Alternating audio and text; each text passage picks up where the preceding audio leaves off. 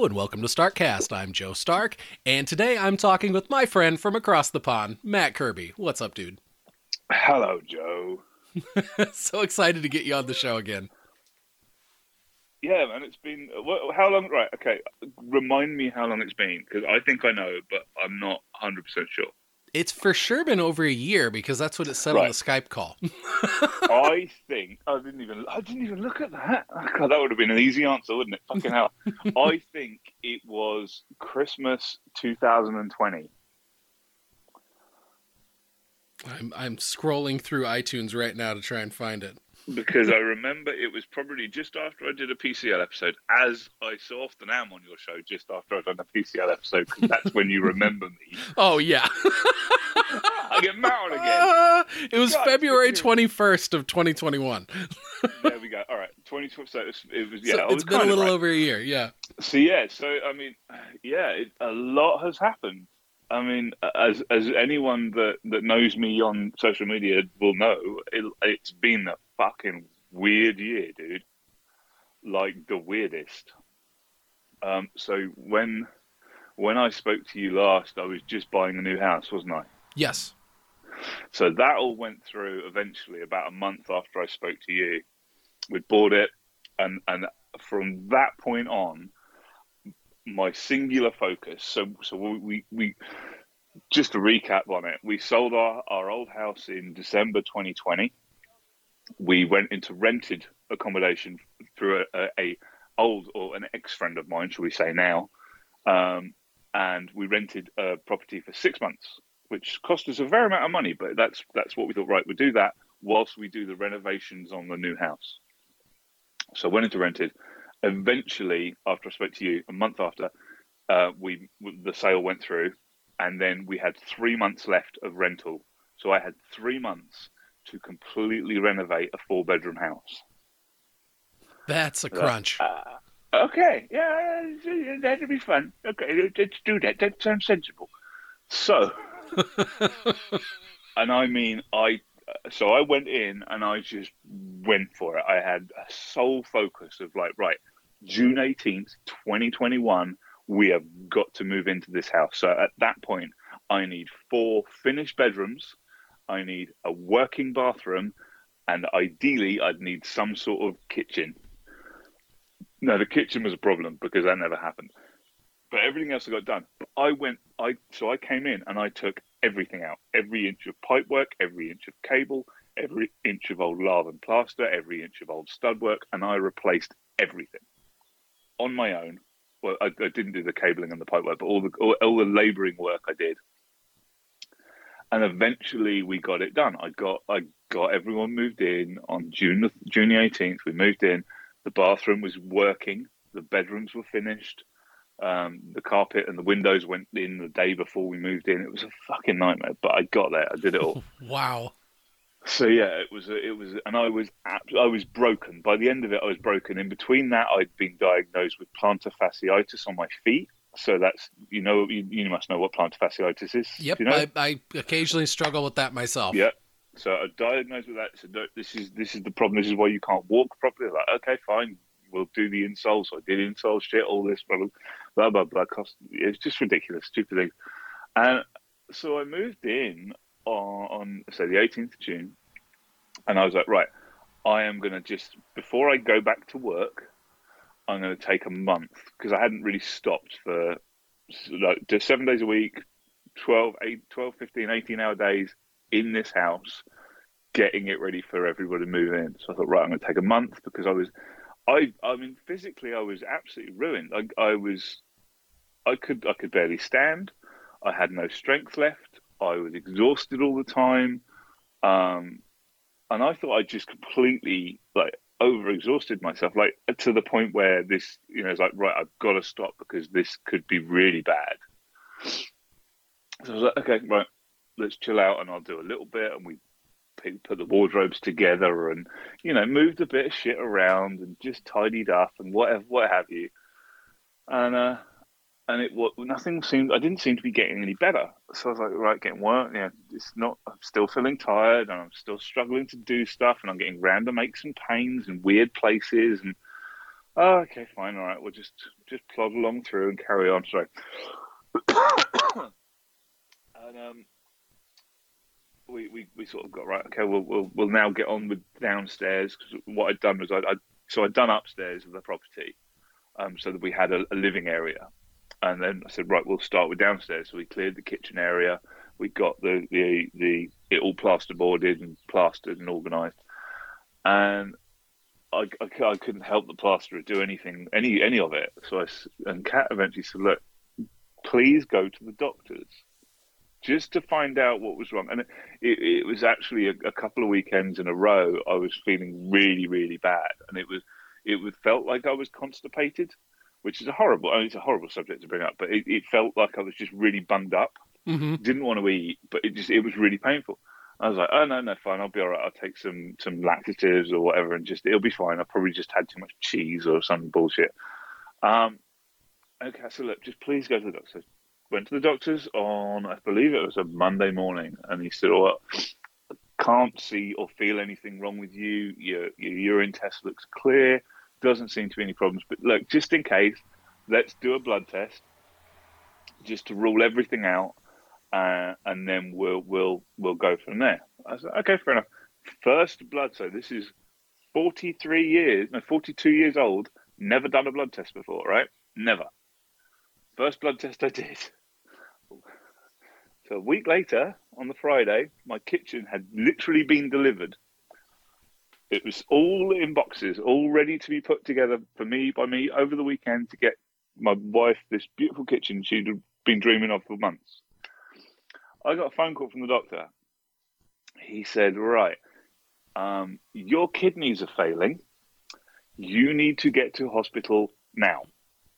Not tomorrow morning, not in an hour, this minute. If you need an ambulance, we will send one for you. I was like, Oh, oh okay. That's fuck. Cool cat. fuck indeed. Yeah, fuck. I mean, it was uh, uh, the, the the levels that were sort of told to me was the creatine level, which is not the good creatine, or I don't know how it. But basically, your your body should be producing somewhere between sort of eighty and hundred of this per per parts per million blood. I don't know what, how it works, but but that's the number they said it should be around that. I was at four fifty. So all the poisons that my body should have been taking out to leave me with this number, it wasn't happening. So this was why all my muscles were hurting. This is why I was I was I was exhausted and feeling shit all the time, just because my body was literally just flooding with poisons that my my kidneys should have taken out. Oh yikes! So so they rushed me. So so I phoned Kat said right, this is what the said. She rushed me up to Guildford. They and of course it's COVID, still COVID thing going on. So Kat couldn't come in with me. She just literally had to drop me at the door with a quick bag I'd packed, not knowing what was going on. And they admitted me to the AEU, which is the um, uh, the emergency assessment unit. And um, sorry, my son keeps on trying to come in. Um, so yeah, he's he's a little sod. Um, so they yeah they they admitted me, and there I was all night on my own, which was weird because it's the first night I'd ever spent in hospital as well. So, you know, two things firsts, which was wonderful. Um, so they, they put me in, um, started me on IV fluids uh, and all the rest of it. And the first night, I mean, I was, I was, I'm not, I'm not ashamed to say, I was fucking, I basically just cried all night because I was shitting myself. I was like, what the fuck? How the fuck? And of course, I didn't know what was going on. I didn't know anything about this. I didn't know what the protocol was, and, and, and it was like, I'm fucking like, what am I fucking doing here? Uh, it is just so surreal. So they um they then kept me in guilt in my local hospital for five days. Um, every day was a new doctor come around and then, have you done this? Have you got you know have you got AIDS? Have you got cancer? Have you are you diabetic? Every single fucking day. Do you think all right? You took the blood test. You know all of this why are you still asking? Why are you not finding solutions? Really fucking annoyed me.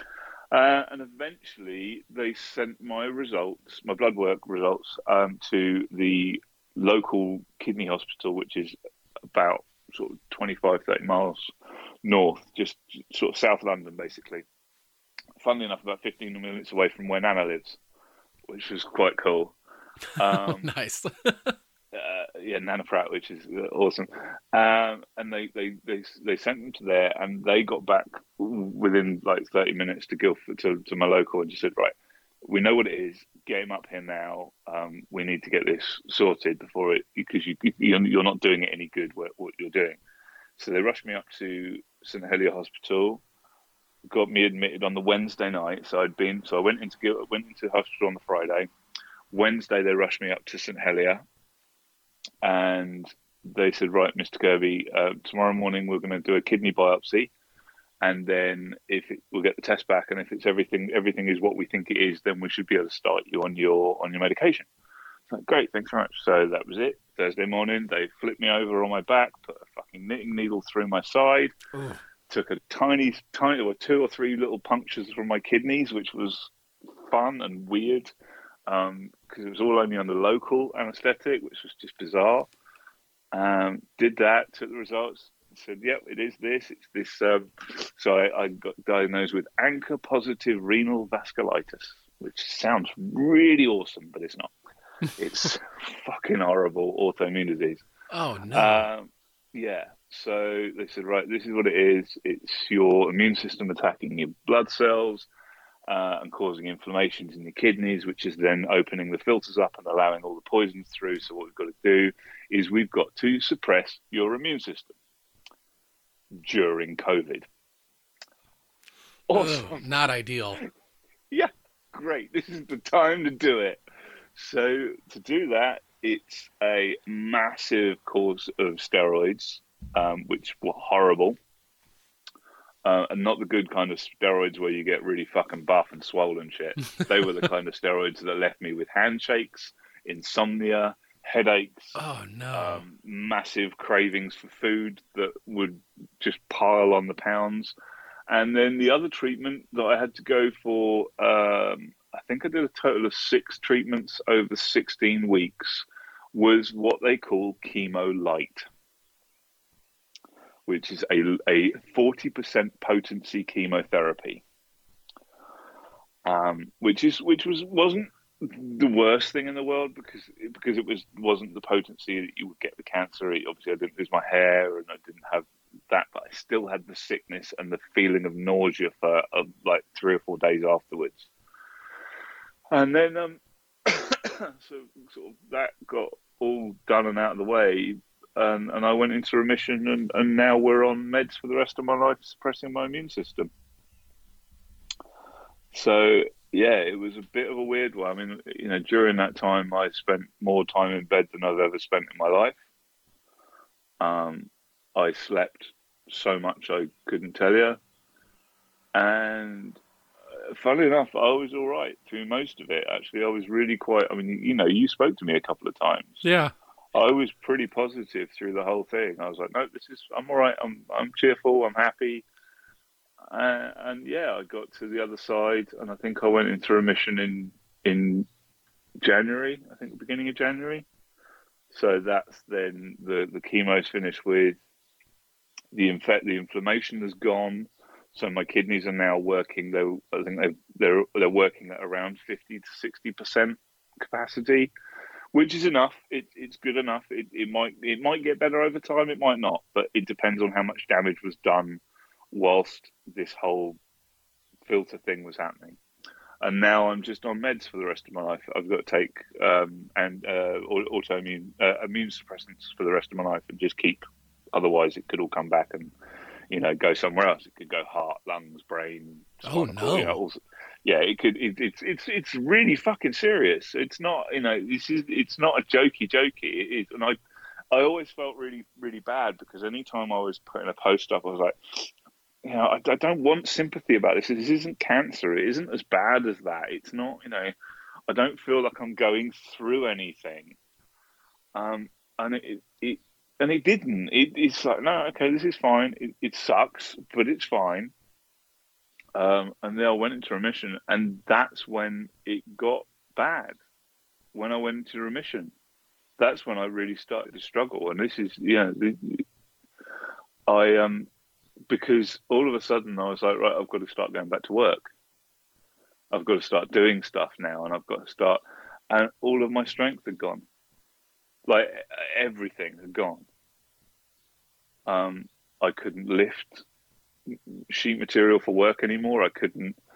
Uh, I still had shakes, so I was struggling to, to, to use a tape measure and a pencil because I would just shake all the time. Oh and no! I, it was it was really fucking really bad, really really bad to the point where I, I came home quite a few times like no fuck this I'm just gonna sell all my tools and um just just I can't I don't want to do this shit anymore I just hate it and it was I was really fucking really really miserable um and and I spoke to a couple of people that, that were funny enough that were cancer survivors and they said yeah it, it, it's a very odd thing that, that no one tells you or uh, no one realizes that it's not actually the cancer that dealing with the the, the the the treatment and the cancer isn't the problem. It's the aftermath when people think you're okay again. And and you're not. You'll it really fucking like smacks you round the face when you've got to come back to reality and back to to a normal like now you've got to get up and go to work. Well, it's like, fucking hell, I haven't done that in eight months. Now you've got to get up and do this, and you've got to do a full day's work, and you've got to start working. And like, Jesus Christ, that was really fucking hard, really hard. And I'm, I'm, I'm only now, really, and we're, we're nearly coming up a year since, since I was taken to hospital. I'm only now feeling back to my old self, and that's through me fucking pushing myself every single day, getting on my exercise bike, going to work, like literally trying to push myself a little bit further every single day so that I can get my strength back. And now all of a sudden I can lift stuff again. But it's it's it's heavier than it was and it's harder than it was, but I can do it. I can just like you know, I can throw a sheet of material up and I can I can do it all. So I'm I'm I'm I'm in a better place and I'm happier and I'm out on my bike again, which is like the best fucking like it's the best therapy in the world. Oh, I bet that felt really good. That first ride. Uh, oh, and I tell you, so the, the, the first ride back was really awesome, or the first proper ride. So I did a couple of like, I'm going to try it, I'm going to see how I get on. And I, but I had a load of problems beforehand. I mean, I, I went to get on my bike. I was like, right, I'm going. Well, like, oh, wait a minute, the front and back brakes aren't working. I was like, oh, fucking hell! So I had to bleed the brakes. Fair enough, did that. Le- learned to do that. Then I got on the bike and the back shocks, the back suspension shock sounded like it had got a, a leak in it. I, thought, oh, I took that, got that service because it had a leak on the O-ring. So it took loads of little humps and bumps of like me getting, oh, I'm ready to go, and then I hurt my back. I was like, oh god. The, my first proper ride back out was when I was almost at my absolute darkest moment with with like trying to get back to where I wanted to be and it was I was really miserable, and I was like, no, I want to sell everything. I don't want to do this anymore. I just I'm really fucking miserable. And there's, there's another factor to that, which I'll tell you in a minute. And all of a sudden, I said, right, I, I'm going out. I'm, I'm going to go on my bike and just just sort of see how far I get. And I did my usual kind of route, and I go from here, and I think it's about a 200 foot elevation. It's not a lot and I cycle up to the, the my viewpoint. And anyone that knows me again on social media will always see I take a lot of photos of this viewpoint because it's this is where the sun sun rises in the mornings, and it's really beautiful. Uh, so I cycled up there, and then I came back down, and I took a route I'd never taken before, just because I thought, oh, I'll just see what's down this little track. You know, as you do when you're walking or anything, it's, I'm just see where this goes. And all of a sudden, I found myself coming down probably a 30 degree slope really, really, and it, it was long, um, really craggy, really rocky, really rutty, and I just had to let go of the brakes and turn my brain off completely. And it's that it, it's the same as climbing. It's the same as anything that's adrenaline fueled or there's danger there. It just kind of isolates your brain to thinking to concentrating on that mo- the moment you're in you know? Yes. It's like if if i don't pay attention to this i'm dead. Everything else washes away from your brain. Your peripheral vision just focuses in on where you're going where you're pointing your your your, your tire where you're putting your hand where your focus is, is and everything else goes And I came back from that ride, and Kat said it was like I was I, I just completely different person. And from then on, my focus has been right. No, back, back, back, and I've been all right. But it was that I don't. I think if I hadn't gone on that ride that night, I don't know what what would have happened, how far it would have gone. Because it was just I needed that that moment of like my brain has to turn off. I have to have that you know that adrenaline of just like no you've got to focus where you're going because if you don't focus you're fucked. And it, it was like a reset for you. Yeah because yeah, it, it, like gave you a different sort of stress to focus on that you know was clear and present in front of you it wasn't even a stress it was more the fact that, that it was just like it, everything had to focus on where i was going because if, if, if i wasn't focused on that if i had a moment of doubt or thought in my head that wasn't about where I was pointing my tire, I was I was done for. I was gone. See, that's it, stressful it really, to me.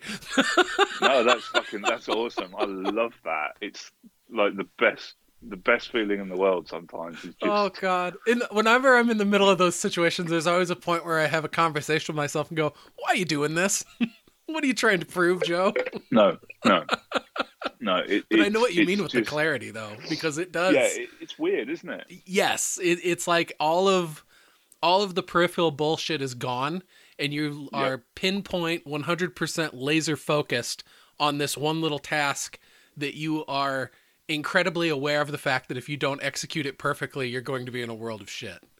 Yeah, hundred percent. Yeah, and everything else just washed away. It was like nothing else was important all that's important is like keep this focus. And I came out of that and I was just like, no, actually, I'm all right. I, all the bullshit had gone. I still have the same doubts, but it wasn't weighing me down anymore because all the weight had just washed off. So it was it was a strange one, but yeah. So now, yeah, I'm. Where are we now? June. I'm working full time again. I'm struggling with money. Uh, isn't everyone in this fucking crazy bullshit world with the prices of everything going up and, and oh so so you guys are hitting that given having that really bad inflation over there too because it's been ridiculous over here how much like groceries and shit is costing yeah yeah it's insane it really is insane i mean petrol prices at the moment are the worst thing we've got to deal with because um, that's coming up to two pound a liter so what how many liters in a gallon Ooh. Don't make me ask Siri. Like. almost, I think almost four. I think it's like so three point something. Four liters. How much is it a gallon of, of petrol or gas for you guys at the moment? Uh, the last time I filled up, it was about four dollars and thirty cents a gallon. Right at the moment, so so here you would be paying nearly eight to ten pound a gallon. Ugh. So eight to ten pound would be about uh, fourteen bucks a gallon. Holy shit! Yeah, that is yep. way more expensive than it is here. Yeah, Kat Kat put twenty pounds in, so that would be about 20, 25 bucks. It got her eighty eight miles on the car, on a diesel car. Oh my goodness, that's yeah, disgusting. It's, it's fucking ridiculous, and and it just keeps going up. um, yeah, I mean we've noticed it a little bit on fuel, on on food and stuff, but not as much. Um, obviously, the, the electricity prices and gas prices have gone up, but it's it's horrible. And, and and of course, not having worked for nearly you know nearly a year or over a year really, because I, I didn't work well. Obviously, I didn't get paid while I was doing my property. Um, all of a sudden, we're trying to catch up with with finances. And the lovely thing is, the, the other reason I was so stressed with with with sort of coming in coming into remission is that my lovely insurance company that I was I paying my money to have my serious now remember this word serious illness cover. I phoned them on the day I was I, I got home from hospital and the, I think it was about two or three days afterwards. Yeah, probably two or three days afterwards. I phoned them and said, "This is what I have. This is the actual medical diagnosis of what I have developed, my disease. Am I covered?" They said, Yes, Mr. Kirby, you're covered. We'll send you a claims pack now. Expect a phone call from our nurses in a couple of days. Let us know if you need anything else. At that point, I was like, Oh, fucking fantastic. This is great. I pay my money. I'm finally going to get, you know, I, am going to get what I pay for. It's wonderful. So I fill all the forms in. I get my doctors to fill all the forms in. I send it back to them. Ah, well, Mr. Kirby, we're going to um, refer you for six months because it's a very early case and it's a very early claim. So we'll see how you are in six months and then we'll see what we can do about a payout. Oh, fuck, already? Oh, So they're basically all right, telling you on your own for six months. Yeah, basically. Oh, God, and this I was really already three. This was already companies. three. This was already a month after I was diagnosed. So bearing in mind that Kat had to stop work because she was she had to be my carer. I couldn't drive. I couldn't lift anything for. I couldn't really get out of bed or lift anything for like the first two weeks, I think, because of the the biopsy. Because otherwise, I could cause a bleed or a tear. Um, Ugh. and after that, it just you know. And the trouble is, and, and it, it sounds silly, but she can't leave me alone because I will start doing stuff that I shouldn't be doing. of you know? course, Uh, you can't stop yourself. yeah, I'm that person. I'm that guy that's like, oh no, I'm going to fit, start fitting the kitchen because it was all still sitting downstairs in boxes. And you have nothing to do except for sit on your hands and think about, well, I could be putting up these cabinets. Exactly. I could be doing this or that, even though you're not supposed to. 100%. A hundred percent. So she was like, "No, I'm gonna, I'm gonna, t- I'll be your carer." Because again, I had to travel from Haslemere to St Helier, which is like a 50 mile round trip, or 50 mile trip there and 50 mile back, to have my treatment every two weeks. Um, so, so it's like, okay. Neither of us were working. Luckily, we still had a little bit of money left over from the from the house sale, um, which kept us going. So I was like, okay, fine, six months, whatever, fine. So we sort of just got on with it, got done. I think I had to get a loan out because to cover bills and stuff because I was I was expecting them to pay out. That was what they'd said they were going to do. And then, so six months down the line, they came back and refused to get refused it again. Oh, the rat said, fucking "No, you're not seriously. You're, you're not seriously ill enough." I was like, "What the fuck do you mean I'm not seriously ill enough? How serious do I have to be?" And I looked into it. If I had a stroke, they'd pay out instantly. If I got testicular cancer, they'd pay out instantly. I could be back at work quicker with testicular cancer than I could be with vasculitis. But it's, because it's rare, it's not covered. So what they've tried to do is process my claim with the side effect of my disease, i.e., the kidney failure. But that's not what the problem is. The problem is the vasculitis. So I've got to. I've, I mean, I, I haven't done it yet, and I'm shit for it. But I've got to write a complaint letter to them and say, look, I feel you're dealing with my case unfairly. Blah blah blah blah blah. You told me this, and you t- I've got to request all my telephone conversations with them actually on Monday because if they if I can get that yes point that I was told right at the beginning, they're fucked. They've got no option but to pay out because they said yes, and that's it. So, what are Um, we all supposed to just record our own phone calls when we're dealing with insurance companies because they're more just- concerned about their bottom bullshit. line than Yeah. pr- than protecting and, and helping the people who pay into them every It's, fucking month. it's fucking horseshit. Dude, it makes me it's like, it, it makes me Oh, so mad that I like I could go on a real tirade uh, I- right now about it. It pisses do me you, off. How do you think I feel at the moment? I'm Oh, really fucking lazy. no, I I'm- bet you I'm were really- really. Oh, I- I'm just. It, it made, and of course, being in that situation, you're going through a stressful time enough without having to worry about finances. That's what you're fucking paying their money for. Exactly. It's You're so that you paying this every that. fucking month so that when shit hits the fan, they're taking care are of you, and instead they want to fucking, well, no, no, because of XYZ, we're not going to help you, but we're going to review it again in six months. In six I- I- months. Fuck you. So it, it's basically this, right? They said because uh, the what the disease you've developed, the treatment is very successful, right? So ninety eight percent of treatments are successful getting into remission, yeah, and then staying in remission is relatively okay. So that's their argument. However, I've spoken to solicitors and other people in the in the industry, and they said, "Yeah, but if you stop taking your medication, what happens?" She said, "Well, I get kidney failure and I die." She said, "So what they're saying is bullshit. The severity doesn't matter with whether the cure works. If you develop, if you had a heart attack and you had a stint put in, that cures you. But it's still a heart attack. doesn't matter of, of, of whether the cure works quickly or slowly. If you have something wrong with you that is wrong with you for the rest of your life and is critically or it, it can be classed as critical critical illness because if you don't medic if you're not medicated for it, you will die. That's a, it's, it's all it, it. There is no.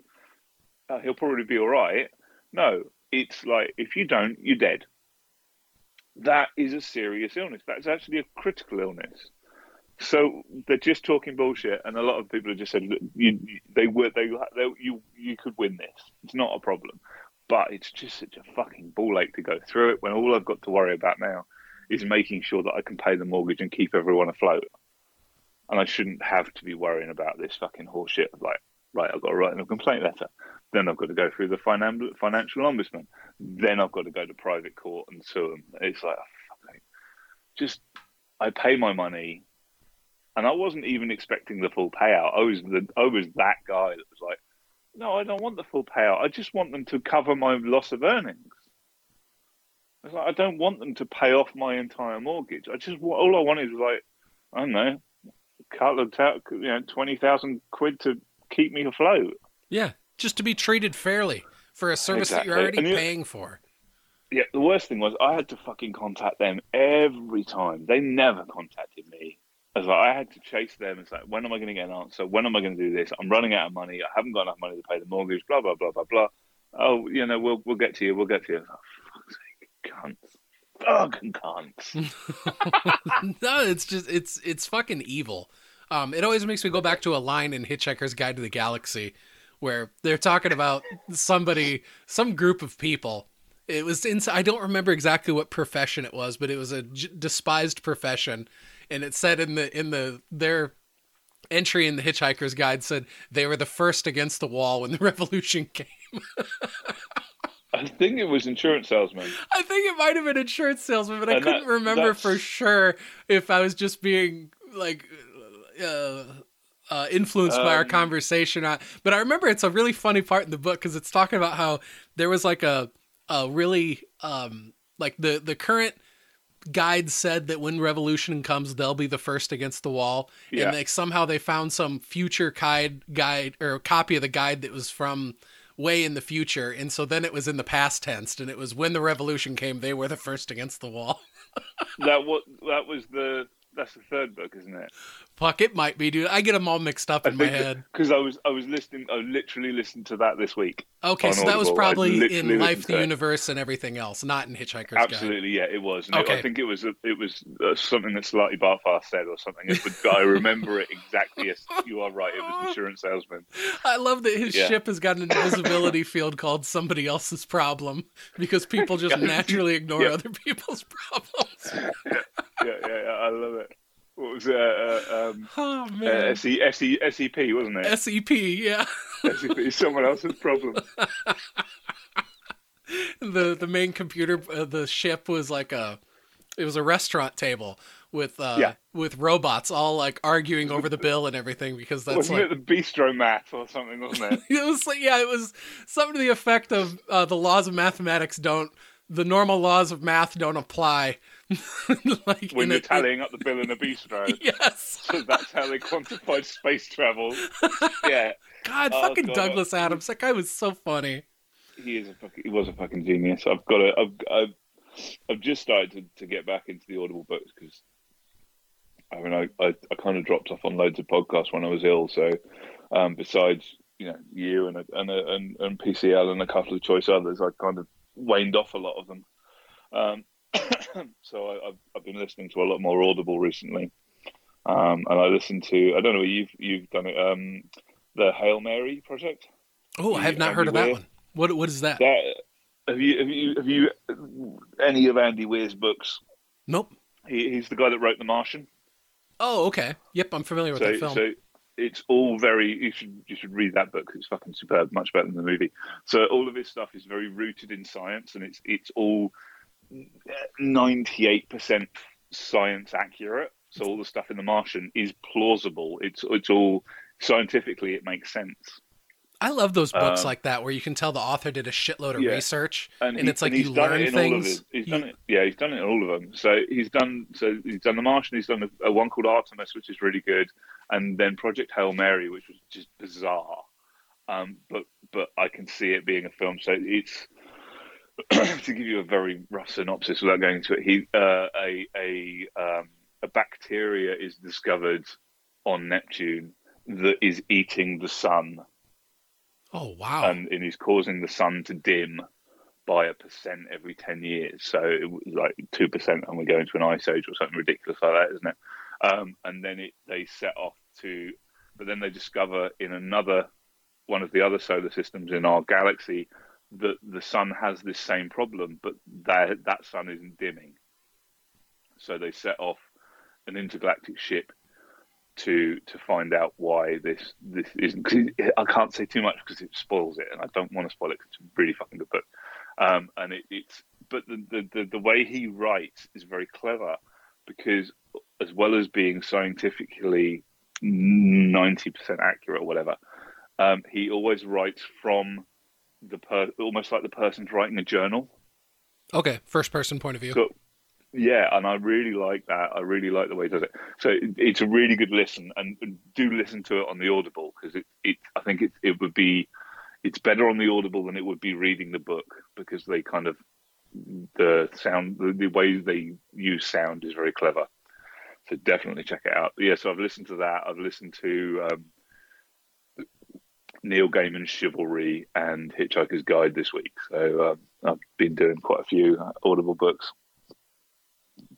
Yeah, you can't go wrong with those Hitchhiker's Guide books. I've got No, the the copy where it's got like I don't know five or six of the stories all together, and So yeah, the, the Hitchhiker's Guide, Restaurant in the End of the Universe, Life, the Universe, Everything, Mostly Harmless, and So Long, Thanks for the Fish. so long and thanks for all the fish. Love it. it's so good. I keep telling Aiden, I'm like, dude, you need to pick this up. But I I feel like I give him like six book recommendations a week. So Just get get him watching the movie. yeah, I should I should show him the movie because I think they did a really good job with They with did that a one. superb job with that. It, was, it was really, good. fantastic.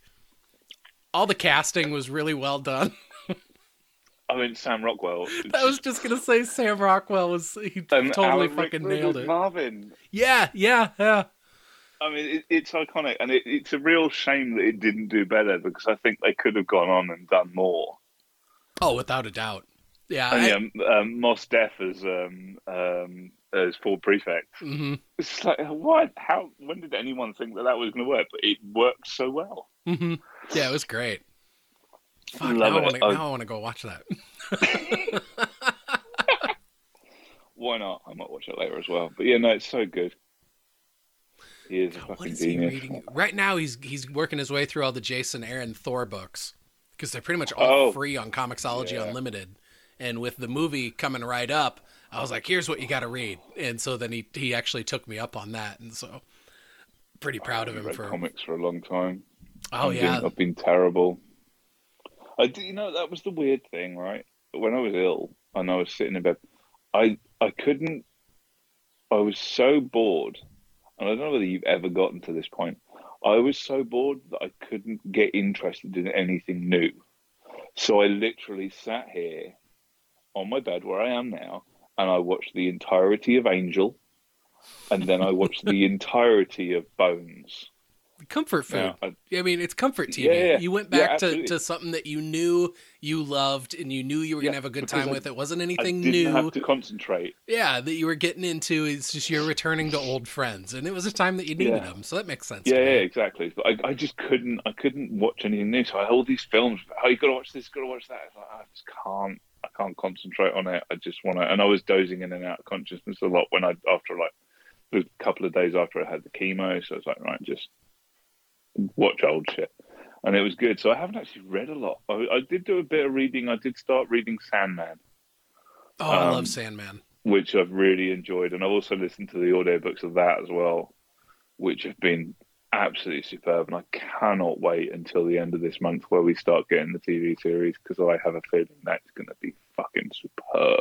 I I agree. Yeah, the everything I've seen from the trailer and the behind the scenes stuff on it has me really excited for that. Yeah. I, I, yeah, I'm really, really keen to watch that. It's Netflix though, right? it is, yeah. That's the only part that it'll doesn't do a, have me It'll do a season and then it'll get cancelled. Yeah, or, or either that or they're gonna fucking give them like a wonky CGI or something like that because it seems like they'll get these great ideas, great IPs, and then manage to whiff it. Like how bad? Did, like I I, can't believe they fucked up Jupiter's Legacy. Yeah, I haven't. Uh, you know what? So many people told me it was so shit. I haven't even tried to watch it, and it's a shame because I love that fucking comic. I Oh, I same. lapped up every issue of that. I was like, oh, this is going to be amazing. But maybe it's just one of those IPs that doesn't transfer to TV. Mm. You know, it's like Could be. Like it could be also they just had the wrong creative team on it. You know, they didn't get a good Possibly, enough but- budget. but I don't I don't think Saga could ever be a TV show. In live action, it would be really difficult. But I, I don't think it would work. I think there's too much um, there's too much ex- exposition that you need to do in your own head to watch it at, at high speed on TV.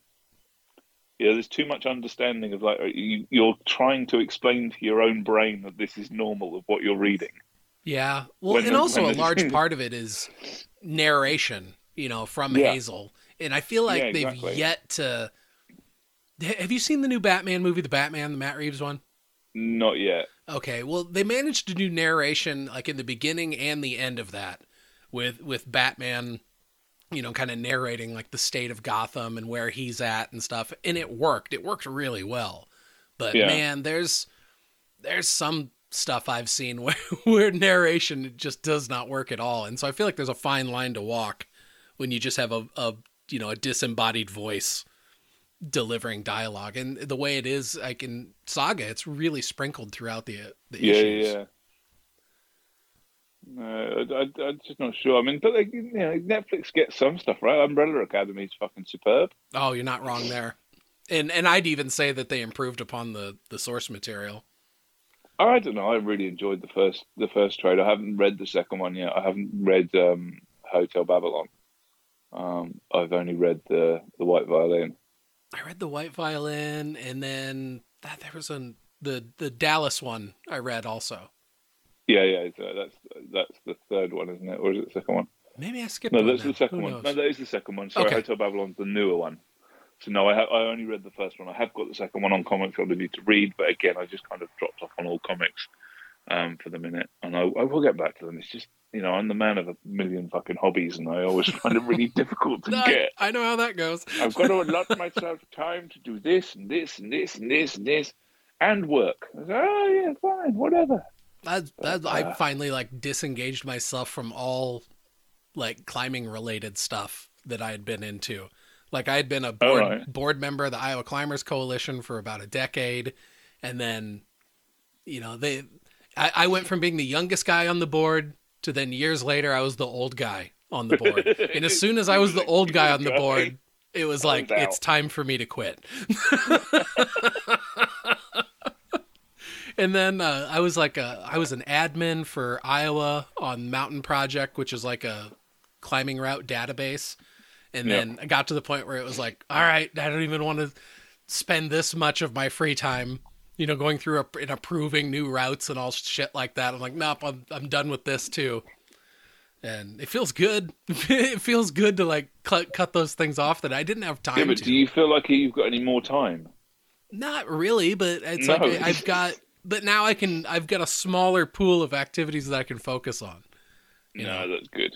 That's good, I suppose. It's like I have time to. It's like, what, what am I interested in doing? I, I like. I like playing disc golf, and so Aiden goes and does that with me quite a bit.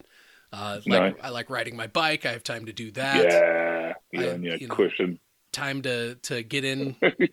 Oh, are you making fun of my giant seat? maybe. that thing's fucking comfortable, dude. and I'll tell you what, when I got the bike back out this spring, dude, for a couple weeks there, it was like I needed a hashtag that was like "pray for my taint." Because, Oh, like, like, oh my god, so uncomfortable. Ow.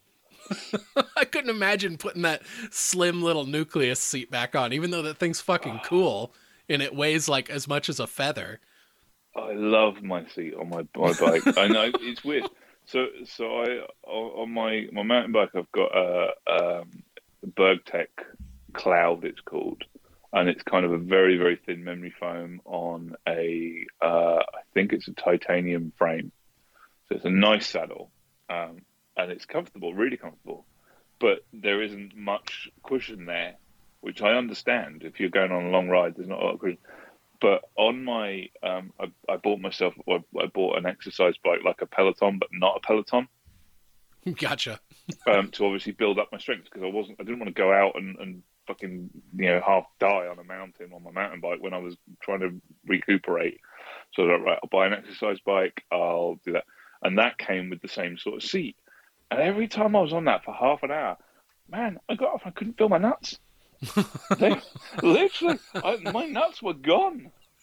You could have kicked me square in the balls. I would have had a fucking clue that you'd done it. That can't like, be good for you. It can't be good. I was like, nope. I mean, it doesn't matter anyway, because one of the waivers I had to sign when I started to undergo treatment is you're not planning on having any more kids, are you? Because this will fry your fellas. so now, now I have pickled onions. So yeah, no more kids for Kirby. We're, we're done. I was like, nope, don't worry about it. We're all sorted. well, at least you Um, didn't have to go and get the procedure. Well, I've, I've got to do some tests to make sure because I'm not going to take the risk anyway. But there you go. Um, so, so yeah, and, and it came with a seat, and it honestly, I come off it. So I, I, I and Kat wants to start using the exercise bike as well, and the gu- and, and Alice uses it. So we found a, a what I can only assume is a Joe Stark seat. Um, I'll send you the Amazon. Link. That thing was memory foam, memory foam, like 12 inches wide at the back with springs, and I bolted that to it, and it's like sitting in an armchair whilst you're cycling. It is much nicer, and all of a sudden my hmm. testicles don't go numb, which is fucking brilliant. you know, I get off the bike and I can actually move rather than going, hang on a minute, oh, they're coming down. I know it's kind of hilarious that like I've got this like fairly high performance like hardtail mountain bike that I then put in like a dropper post and everything, got nice Nice. aluminum pedals and everything on it, and then this giant stupid seat. See, but the ridiculous thing is, I can go out on my bike and I can, well, I used to be able to, like, you know, ride for, for three or four hours, do 20, 20, 30 miles. Never had a problem with the seat. Just never. But I suppose it's a different type of riding, isn't it? You're up and down because you're standing to descend, you're sitting to, to, to, to climb. So Mhm. you're not always putting. Whereas if you're on the exercise bike, you're you're in in that static position for 30 minutes, uh, and and you're putting a lot of pressure. So I think it's probably slightly different. But but no, I'm I'm fine on my mountain bike. I I, I love it, and I, I I won't ever change my seat on my mountain bike. It's fucking wonderful. well, I Um, kept that other seat, and I've got it in a box, so it'll stay in nice, like brand new condition. So maybe someday. I'll graduate up to to a real seat. Well, But for now, I'm you- going with the comfort. the thing is, if you ever find yourself going to a bike park and doing descents on on downhill tracks, you'll need that seat. Not because you'll need it for comfort, but because you'll need it to be able to throw the bike around properly. Because it obviously doesn't take up any space, so you you can throw it between your legs without hitting yourself with the with the your Gullwing seat you've got on there at the moment. Yeah, I get what you're saying. So that's the reason for it. Well, I did figure that out fast, though. How nice that is to drop that seat all the way down to the frame and going going down big It hills. is lovely, isn't it? It is. It's way nice. It's one of the best things about on, on mountain bikes that no one really understands about. You've got to put a dropper post on there because it just makes all the difference.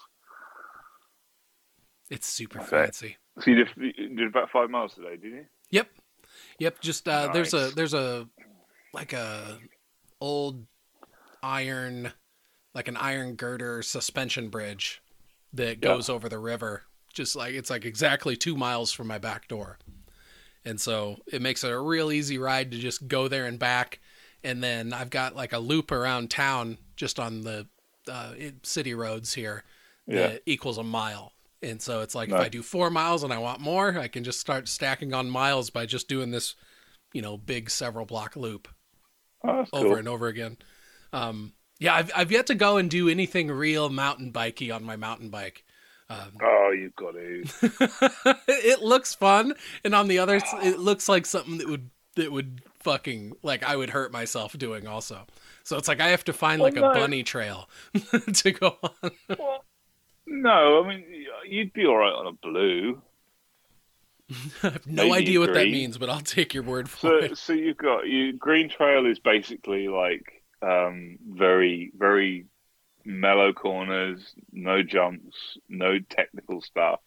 It's just like downhill at a bit of speed, you know, weaving in and out. It, it's pretty pretty dull. That but, sounds you know, fun. yeah, it, it is. It is right. And then you go to blue. Blue's a little bit more technical. You've got drops, you've got berms, you've got jumps, you've got some technical rock gardens. You know, it's a little bit more like you know, a little bit more fun.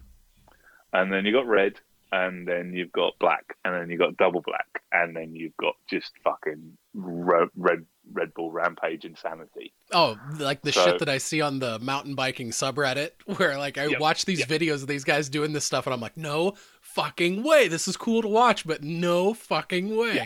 Basically, yeah. Like just look up Red Bull Rampage. Um, Brendan Fairclough uh, lives local here, and he's just an insane rider and backflipped a canyon.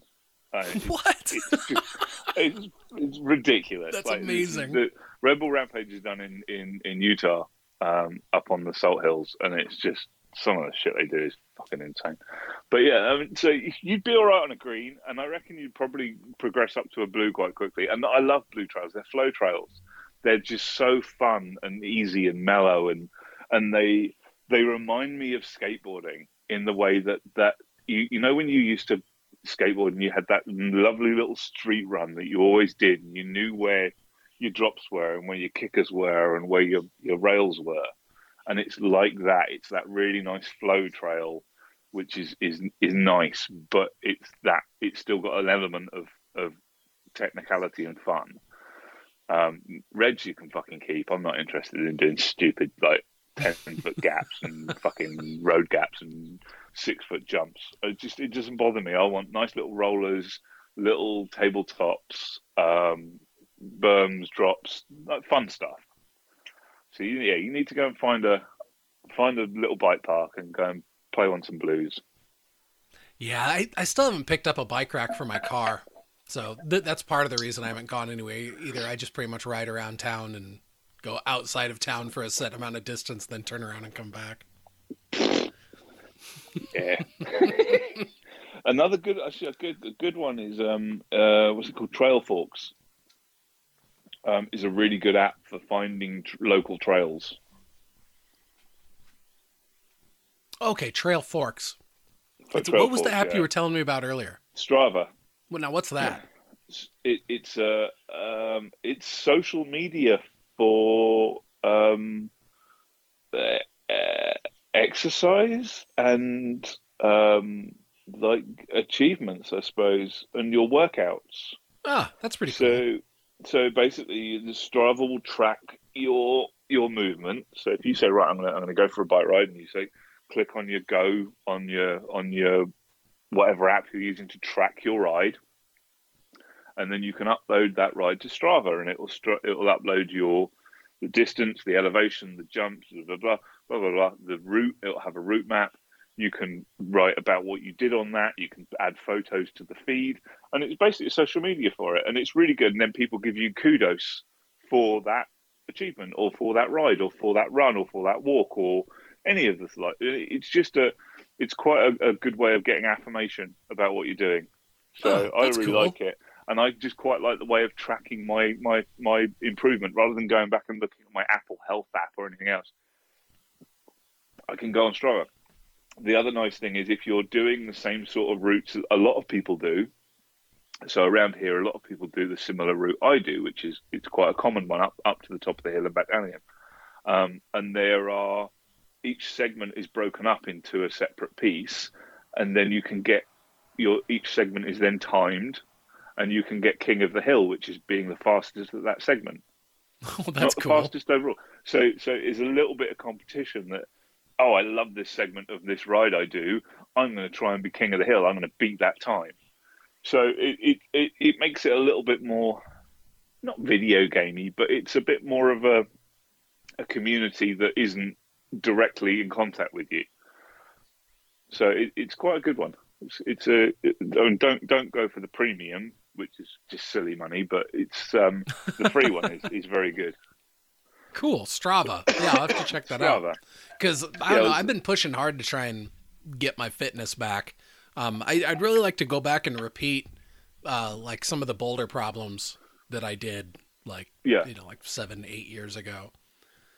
And so that involves losing I don't know, like another 90 some pounds. Ugh.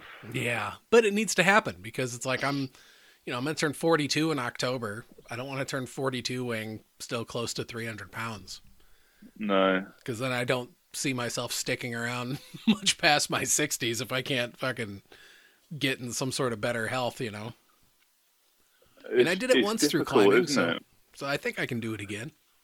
Yeah, it is difficult. I mean, I'm, I mean, uh, you know, I'm not, I'm not, I'm not, uh, you know, I'm, I'm not overweight particularly. I'm, I'm bigger than I want to be. Um, but my problem was that obviously when I was ill, all my weight went, all my muscle mass diminished because I wasn't using it. Um, and then all the weight built up around my, my stomach because that was where the, the fucking steroids were putting it all. So I'm I'm now at the moment trying to get back to shifting that back to muscle mass and strength, um, which is you know I'm on the I'm on my exercise bike at least four times a week. I'm doing weights four times a week, and then I go out for a proper ride once a week.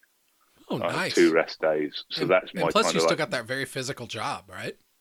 and physical job. I mean, you know what I've been doing in the past couple of weeks. I mean, I've been doing like 47 flights of stairs and 13k a day. Ooh, just just working.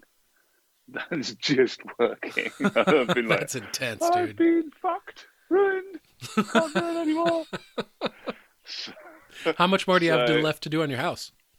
oh, oh, too much, too much, and no money.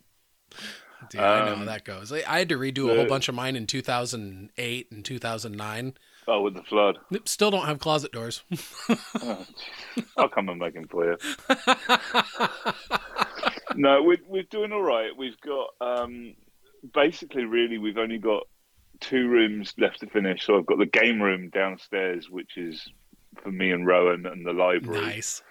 um, which is I, I really want to get done. And actually, we've just booked in the the, the electrician and the plasterer today, which is great. So there's that room to do, and then there's the front porch bit to do with the downstairs toilet. So, and that's not that that'll take a bit of time, but we're not too desperate about it. But the living room's done, the kitchen's in and finished. All of upstairs, the ensuite's done, all the bedrooms are finished. So we're kind of there, and then we just got the garden to do. And, and you know, with the cost of everything at the moment, we're currently thinking, shit, we need to plant some fucking vegetables in the garden, man, because No we need to start becoming self-sustaining. So we're uh, we're going to start, you know, gardening. Our, our one runner bean plant and one uh, one tomato plant at the moment is not going to cut it. so we're going to have to go out and start. But it's, it's yeah. So we're we're we're there.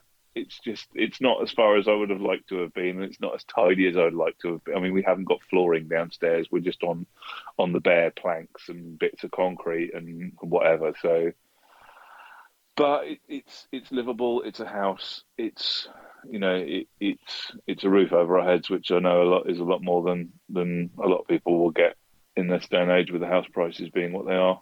That's that's So true. I'm not going to whinge about any of it. I will, but I'm not going to be Yeah. I'm not ungrateful, shall we say? Jeez, I, I did a just finished up a big backyard project where I took a about a thirty foot run of privacy fence, and it was like going right off the side of the like the back of my house, and instead I wanted to go off to the side of the front of my house so I could reclaim, you know, shit probably like I don't know, like a like a hundred and maybe maybe close to like a hundred square foot of Jesus like Christ. of like increasing my backyard.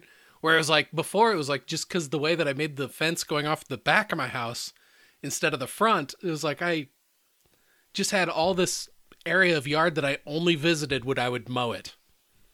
And so then one day I was looking at it and I was like, you know, if I extended this fence out, I was like, I just have to take apart the fence that's right here and then just rebuild it over there because my neighbor built a section of privacy fence that took care of the other side, extending that out. And so, yeah, I finally got around to doing it. And uh, th- it's funny. The thing that stopped me is I, like, close to a year ago, I put in a single fence post and it made my back hurt so bad that I couldn't hardly move for a week. And so I just, and then there was like three more posts I had to do, or three or more, th- or three or four more posts. And it was like, I can't, I can't, I can't. And so then finally one day I had this epiphany, and I remembered that my neighbor had a motorized like auger for digging fence posts. And so I went over and asked her, I was like, can I use that? And she's like, you can. And I'm like, yes. and I had those holes dug in 20 minutes. nice. Oh god, we haven't even gotten as far as fencing yet. It's- so uh, the garden is, is a lot. There's a lot to do in that. So we've just at the moment we're just trying to keep it under control.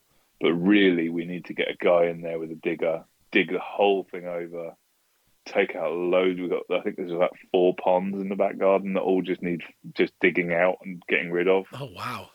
Um, there's there's sleepers. It's, it's just a mess of stuff that that was planted. So eventually we'll we'll get around to that. But again, it, financially, we just got to, at the moment we just got to plod on. I mean, luckily the electrician and the plumber, uh, the electrician and the plasterer for downstairs are really good friends of mine, and they've just said, look, don't worry about it. We'll we'll we'll do it for you. You can because they both of them want me to do stuff for them. Oh, so cool. it's a bit of a quid pro quo. So, so it's like, don't, don't worry, just get us in. If it helps you and makes you feel better and more positive, we'll do it, and then you can help. So it's just awesome. I love the, the two of the nicest guys that I've ever known, That's incredible. um, and they're really good. So they've they've kind of looked after me all through this as well, and like you know, yep, we'll come and do that when you need me to. Just give us a shout. Don't worry about it. We'll come and do it. So it's been really good. Um, so yeah, we're we're getting there, and and know, it's it, it's it, the weird thing was, I mean, when we bought this, and I don't remember whether I'm pretty sure I told you, but financially, we we bought this house after all the shit with my brother. We bought this house because it it made financial sense. Yeah. Yeah, it was never about living here and wanting to live here. It made financial sense for everybody involved. Everyone would get the best out of it. We'd get a chance to, to clear our debts and get ourselves up the ladder. And it was all good. And and we've gotten to that point and, and it's weird because both me and Kat sit there and we fucking love this house. Like it, it it's not because uh, anyone that hasn't listened to my previous bullshit episodes, this my my new house was was my mother's old house. Who passed away in 2019, um, and and it was she was a hoarder. Um, so, you know, it's now not her house anymore. It's my house, and everything I've done to it is comp- It's a completely different house. It feels so different. It feels so nice and homely and warm and comfortable and and we really fucking like it. And if it wasn't for the wankers that live around my where where we are, we'd probably stay here for the rest of our lives. but we just don't like the don't like the town we're living in at the moment. It's oh, just, Oh, that's too bad. Uh, just people in general are dicks, and I don't like them.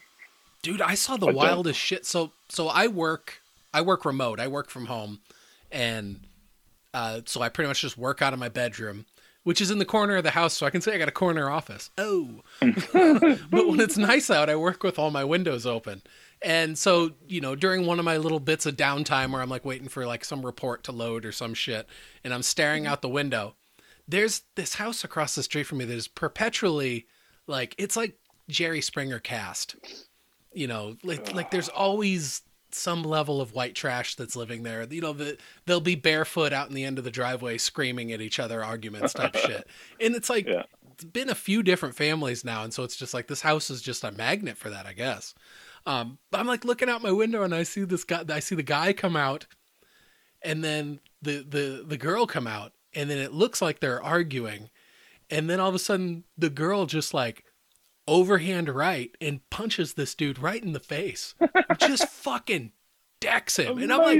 I'm like, I right? And I'm like looking out my window. I'm like, I can't believe I just saw that. I just saw my neighbor get like domestic fucking abuse At the moment, your your phone creeps up without you even realizing, and you realize you're filming this. Like, oh, And so now every time I see him outside, I'm always watching with bated breath, being like, is she going to hit him again? Like, the-. Yeah, the- Not the that this is a funny are- subject or anything, but it's just, I couldn't fucking believe I saw it. Or it's like, Yeah, that was like right out in the open. what? Love it. The people people that here crazy. aren't, aren't that way. They're just the, the trouble with a lot of people around here is that they, they're very entitled. Like they think they're better than you, and the, the Oh, just that's even worse. The gen, general politeness and general, um, you know, just just being aware of people's personal space seems to have gone out the window, and I don't understand why. and and you know, oh God, we could just go down. We're probably going to end up going down this road of what the fuck is wrong with this world at the moment. But it's just the whole world is broken. Yeah, you know what I think it comes down to is that a lot of people are very self-absorbed, and and so that's why Yeah. they'll do things to where it's like they don't really realize that they're kind of infringing on others with what they're don't, I don't doing because they they're don't so realize they don't care. well. Yeah, they don't. They certainly don't care, and I think it's because they're so wrapped up in their own shit that they that other people around them are just a secondary concern, if any. Like I don't even know if you'd call it a concern. just crazy, isn't it? I mean, is that what have we what have we let the world become? Yeah, If that's the way the the future of the race is going, in that you don't care about anybody else but yourself. It's like fucking hell. I mean, Oh, it was hugely I have- demonstrated through the pandemic. You know, Yeah, yeah, people absolutely. are I mean- more interested in number one than making smart decisions that's good for the group. Yeah, absolutely, and and it just, I, uh, mate, I don't understand it. I really don't. It makes People me, hoarded makes toilet paper, Matt. I know. I just don't want to live on this planet anymore, Joe. What the fuck? like, I'm gonna be wiping my ass for days. Fuck all these other people. But why is that? Why? uh, I just uh, why is it doesn't make sense to me. I don't understand it. I I want to be nice to people. I want I want the world to be a nice place to be. I know. Is that I too much really to ask? do. I want. I don't want to have to worry about racial equality because I don't want there to be any issues with it. I don't want it to be ever a thing. I, you know, it's never been a thing to me. Is that whatever color you are, I don't give a fuck. You're just a human being. We are all the same inside. We Yeah. all have a heart. We all have lungs. It doesn't matter what the color of your skin is. We're all the same person. We're all the same, exactly the same. So why the fuck is there such an issue that that we can't just all just ignore skin color? Yeah, why why is it a thing? Why is sex uh, like your, sex um not sexual orientation, but your your sex a thing, or male or female? Doesn't matter. I don't want there to be a, a, a, a women's rights, men's rights. No, human right. Just just generally, we're all the same. Doesn't fucking matter. There shouldn't be a thing. It shouldn't be a fucking an arguing factor to the world. Is that, but he's black, but he's she's she's that. What it just it shouldn't be. It should just be everyone's everyone, and let just let everyone just get on with their life and be happy. I agree. I've never st- understood racism or homophobia or, or or sexism or anything. I just I don't get it because at the end of the day, I think I've always just been hyper aware that that people are either awesome or they suck, like on an individual basis, and, and Yeah. you, it's it's really really lazy to like just assume that everybody from that particular group is exactly like that person because that doesn't work that way with anything, especially with things as complex as human beings. Yeah, So, absolutely. yeah, It- it's- it it's doesn't just make lazy. sense. And I think it kind of annoys me uh, even more because I don't understand it. Because I don't understand why there is this problem. It really bugs me when everyone starts screaming about equality, and I just I, I, I find myself getting annoyed about hearing about the solution to the problem that I don't understand. Do you know what I mean? Oh yeah, well Does I that make any sense? I think for sure I- I in America, like when it comes to like the homophobia, I and then when you look at the amount of like Republican lawmakers that have been busted in like gay scandals, where it's like, dude, you Oh, just you, you hate yourself, like you just like say what you want about Joe Rogan these days, but years ago he had a bit in one of his stand-up specials where he said the only two people who are opposed to gay marriage are people who are either stupid or secretly think dicks are delicious. and it's like I think that there's a lot to that. That Yeah. you know, especially when there's things like conversion camps and stuff like that, where it's like you're gonna go and Oh, pray away the gay. Like, get out of here, dude. You know, people. I don't know. People are individuals. If if you know, it's like if if that's what you are attracted to, then that's the way that you're made. And if you believe in God, then you should believe that God made that person that way. And if you don't believe in God, then hey, cool, cool, good for you. Then you can at least Yeah, just but- then still say that's just the way that person is. They Conversion do therapy, They? They, if, they believe, if they believe in God, they use God as an excuse for their fear and their hatred. that that is a That's sad what it tr- is. truth, isn't it?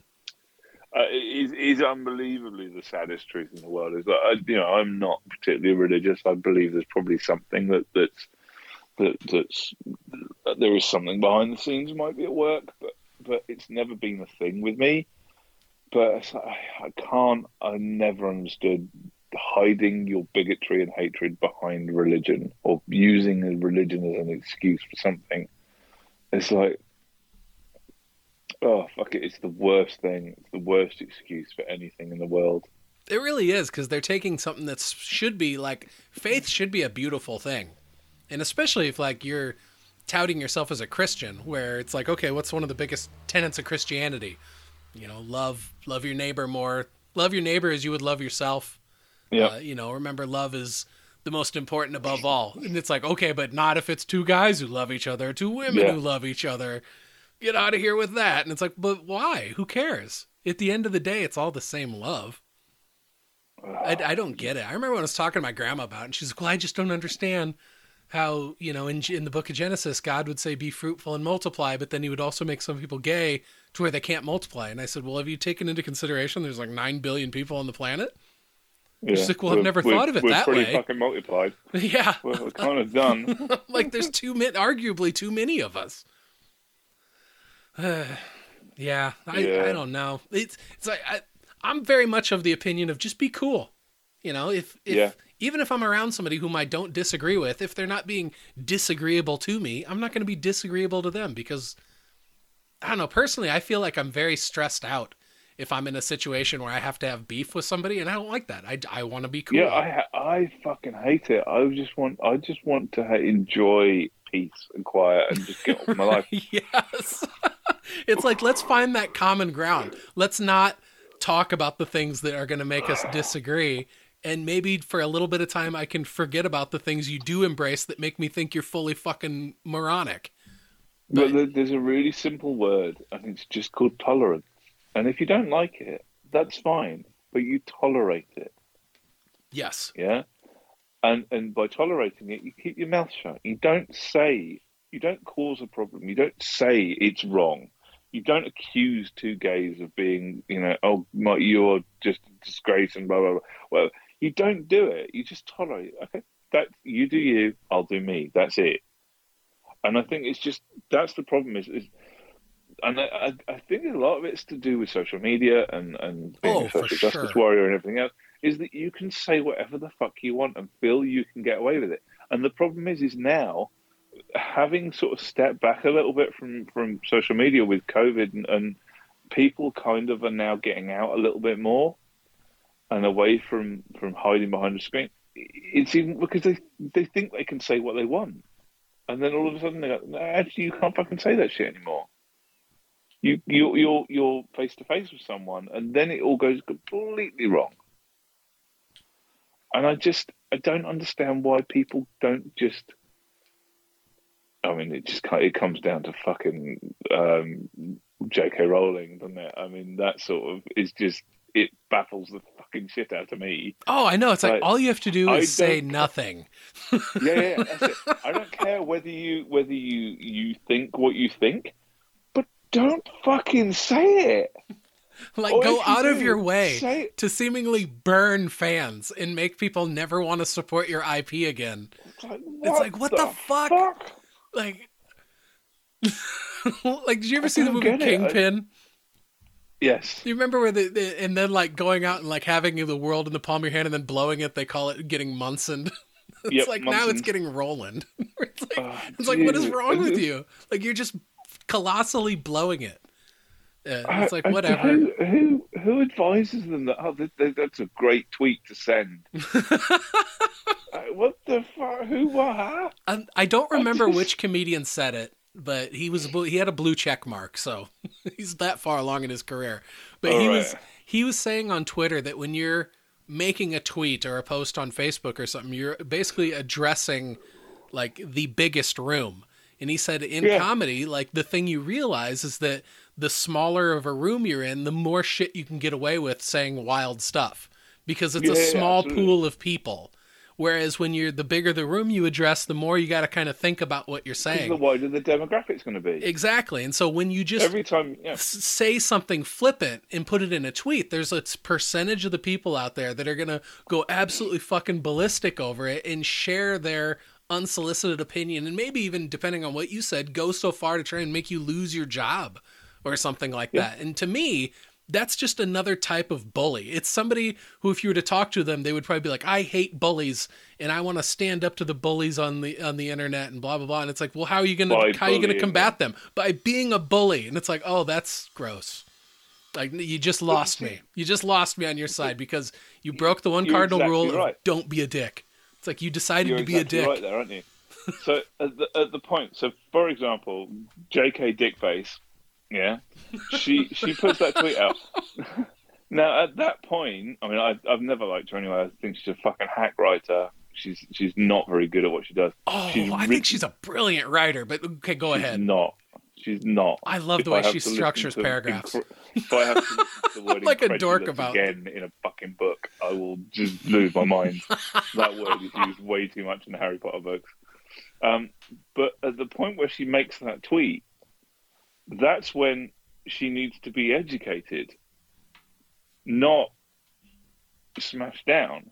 Because as soon as you smash her down, you then, and I- know what she said was wrong, and I'm not defending her, but if you then have a conversation with her, trying to educate her about why she what she said is wrong, rather than retweeting with hatred, that then gets the people that support her to and it just ends up getting getting exponentially bigger and a bigger slanging match. Yeah, that's true. Because you're right. Because the bully, the people that go, "I hate bullies. I hate that you're transphobic," are then attacking her, and then it, it escalates rather than everyone just going, "Okay, that's your point of view. Now let's discuss it." No, I'm going to just go straight in and go, "Ah, la, la, la, la, la, la." And it, it all just it will never get any better until everyone just relaxes a bit.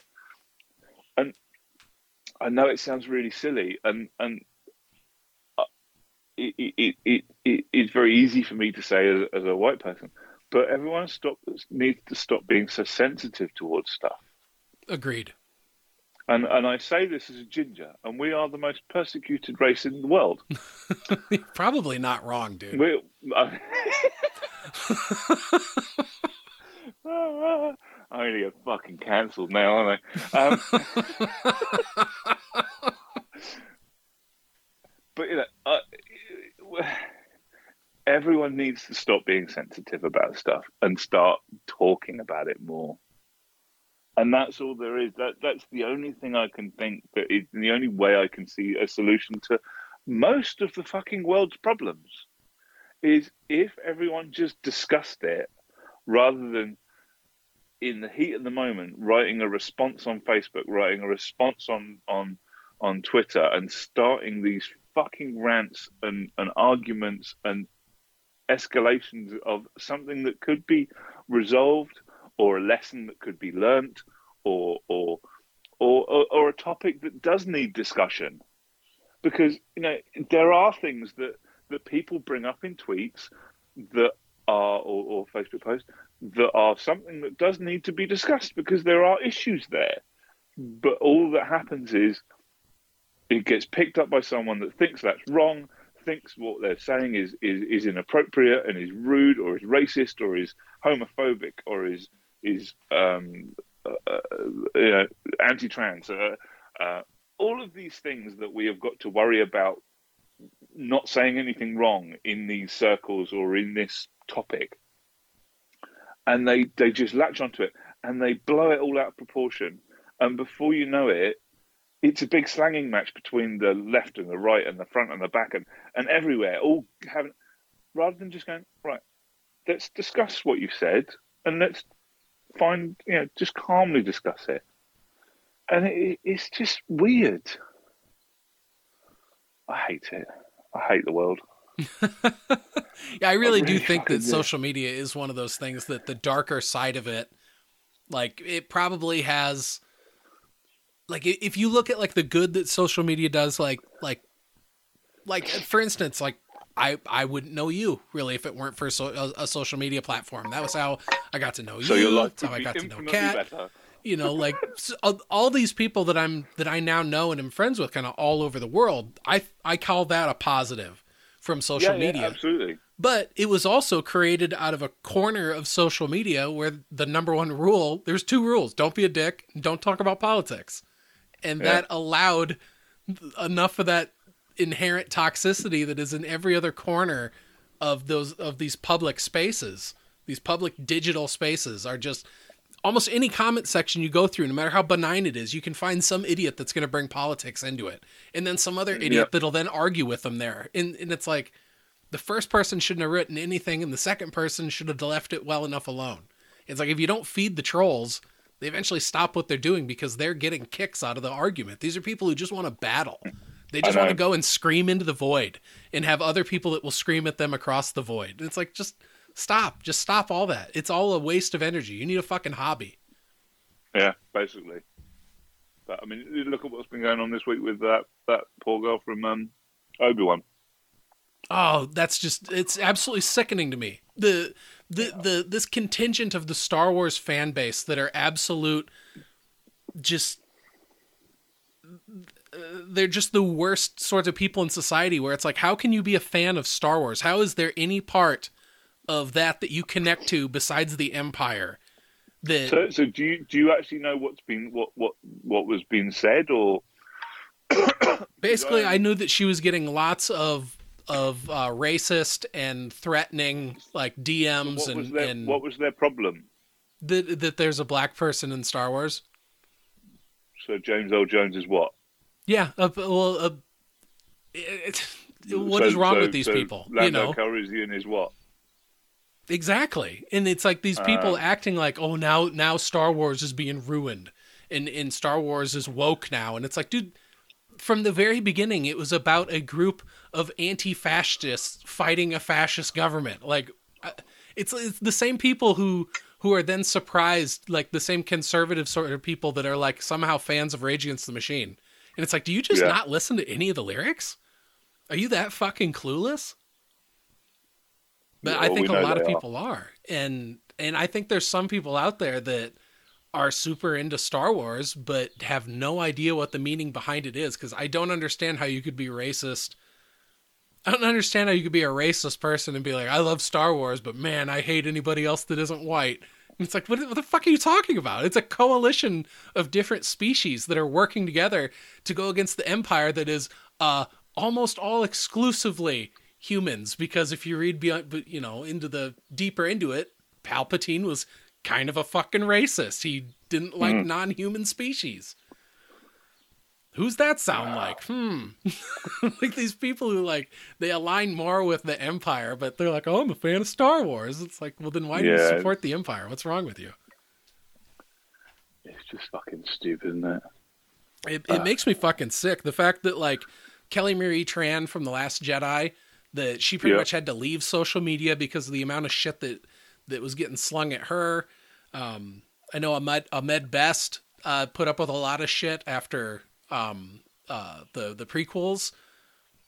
It's it's just terrible. It's it's it's like just let. Why can't people just enjoy shit? I mean, who in their who in the world would have ever thought, you know, 10, 20 years ago that there would be a mini series about Obi-Wan taking place in between episodes 3 and 4. That's incredible. Yeah. but but still people want to like find little things to nitpick about it. Like, "Oh, I don't like the child actor that they picked for Leia or blah blah blah or like all this other shit." And it's like we get more Star Wars. It's like at the end of the day if it's a coherent fucking storyline that's not f- absolutely full of plot holes, just be happy. I've only had one problem with it, and I I, I love it. I, I absolutely um absolutely 100% all in. The only issue I've had, and I bet you will tell me what it is.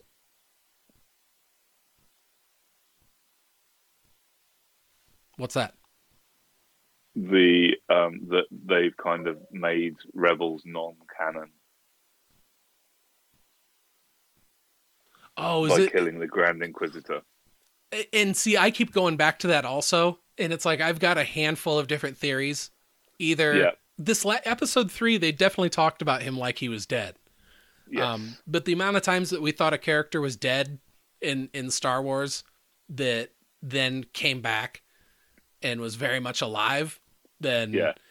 I'm it- pretty. it- I'm pretty sure that they're going to either clone him or bring him back or something because I don't think, especially with what they did at, at Star Wars Celebrations. Did you see much of that? Did you see much of Celebration? uh, no, I, I more just kind of heard it like uh, as as covered by a couple different podcasts. So obviously we had the, the them talking about the Ahsoka series, which is coming out next year, which I can't fucking wait for. Um, and they introduced the girl who's playing Sabine Wren, which was fucking amazing, Super Like, brilliant. exciting. But did you also see the other things they did? I know that it's basically going to be a live action continuation of the Rebels storyline. they had Chopper on stage. yes, yes, I did see that. I, I found that. I, found, I got I saw that post on Facebook somewhere in one of the Star Wars groups I follow, and I immediately sent it to Brian and said, "Look, on PCR." And I said, "I know you've probably seen this, but this makes me super fucking happy." And he goes, "No, I hadn't seen it. Oh my god, amazing!" Uh, totally amazing. It looked really good. Who'd have ever thought that we'd get so live good. action Rebels characters, or, or some and of the ones getting from Clone Hera Wars as well. Uh, we're getting Hera as well, Hera Ah. Syndulla as well. So, so I'm so excited Um, about that. That was like one, that's I one of those wait. animated characters that you can't it, like unabashedly like had a crush on. what Hera? yes, Oh, fair enough. without a doubt. So, I just can't wait. I think that's going to be amazing. I'm, But in- no, I'm into I- the I- head I- tails. I, that's don't know. Yeah. You and your Twi'leks. but no, I, I've been loving Obi Wan so far. I think it's it's been really amazing. Um, and I ha- can't, you know, apart from the, that one thing, I've not been able to fault it on anything. Yeah, I've been really loving it too. And I really like that they're beginning this in a place where it's it's 10 years later and Obi-Wan is basically very broken and doesn't have much of a connection to the Force anymore. And throughout the course of this, the the journey we're going to see him go on is to go from this Obi-Wan that is completely unfamiliar to all of us and get him to the Obi-Wan that we see in A New Hope. Yeah. That, you know, I mean, is you, you can tell in the first few episodes he's constantly trying. He, he still hasn't had any contact with Qui Gon. He's still trying to.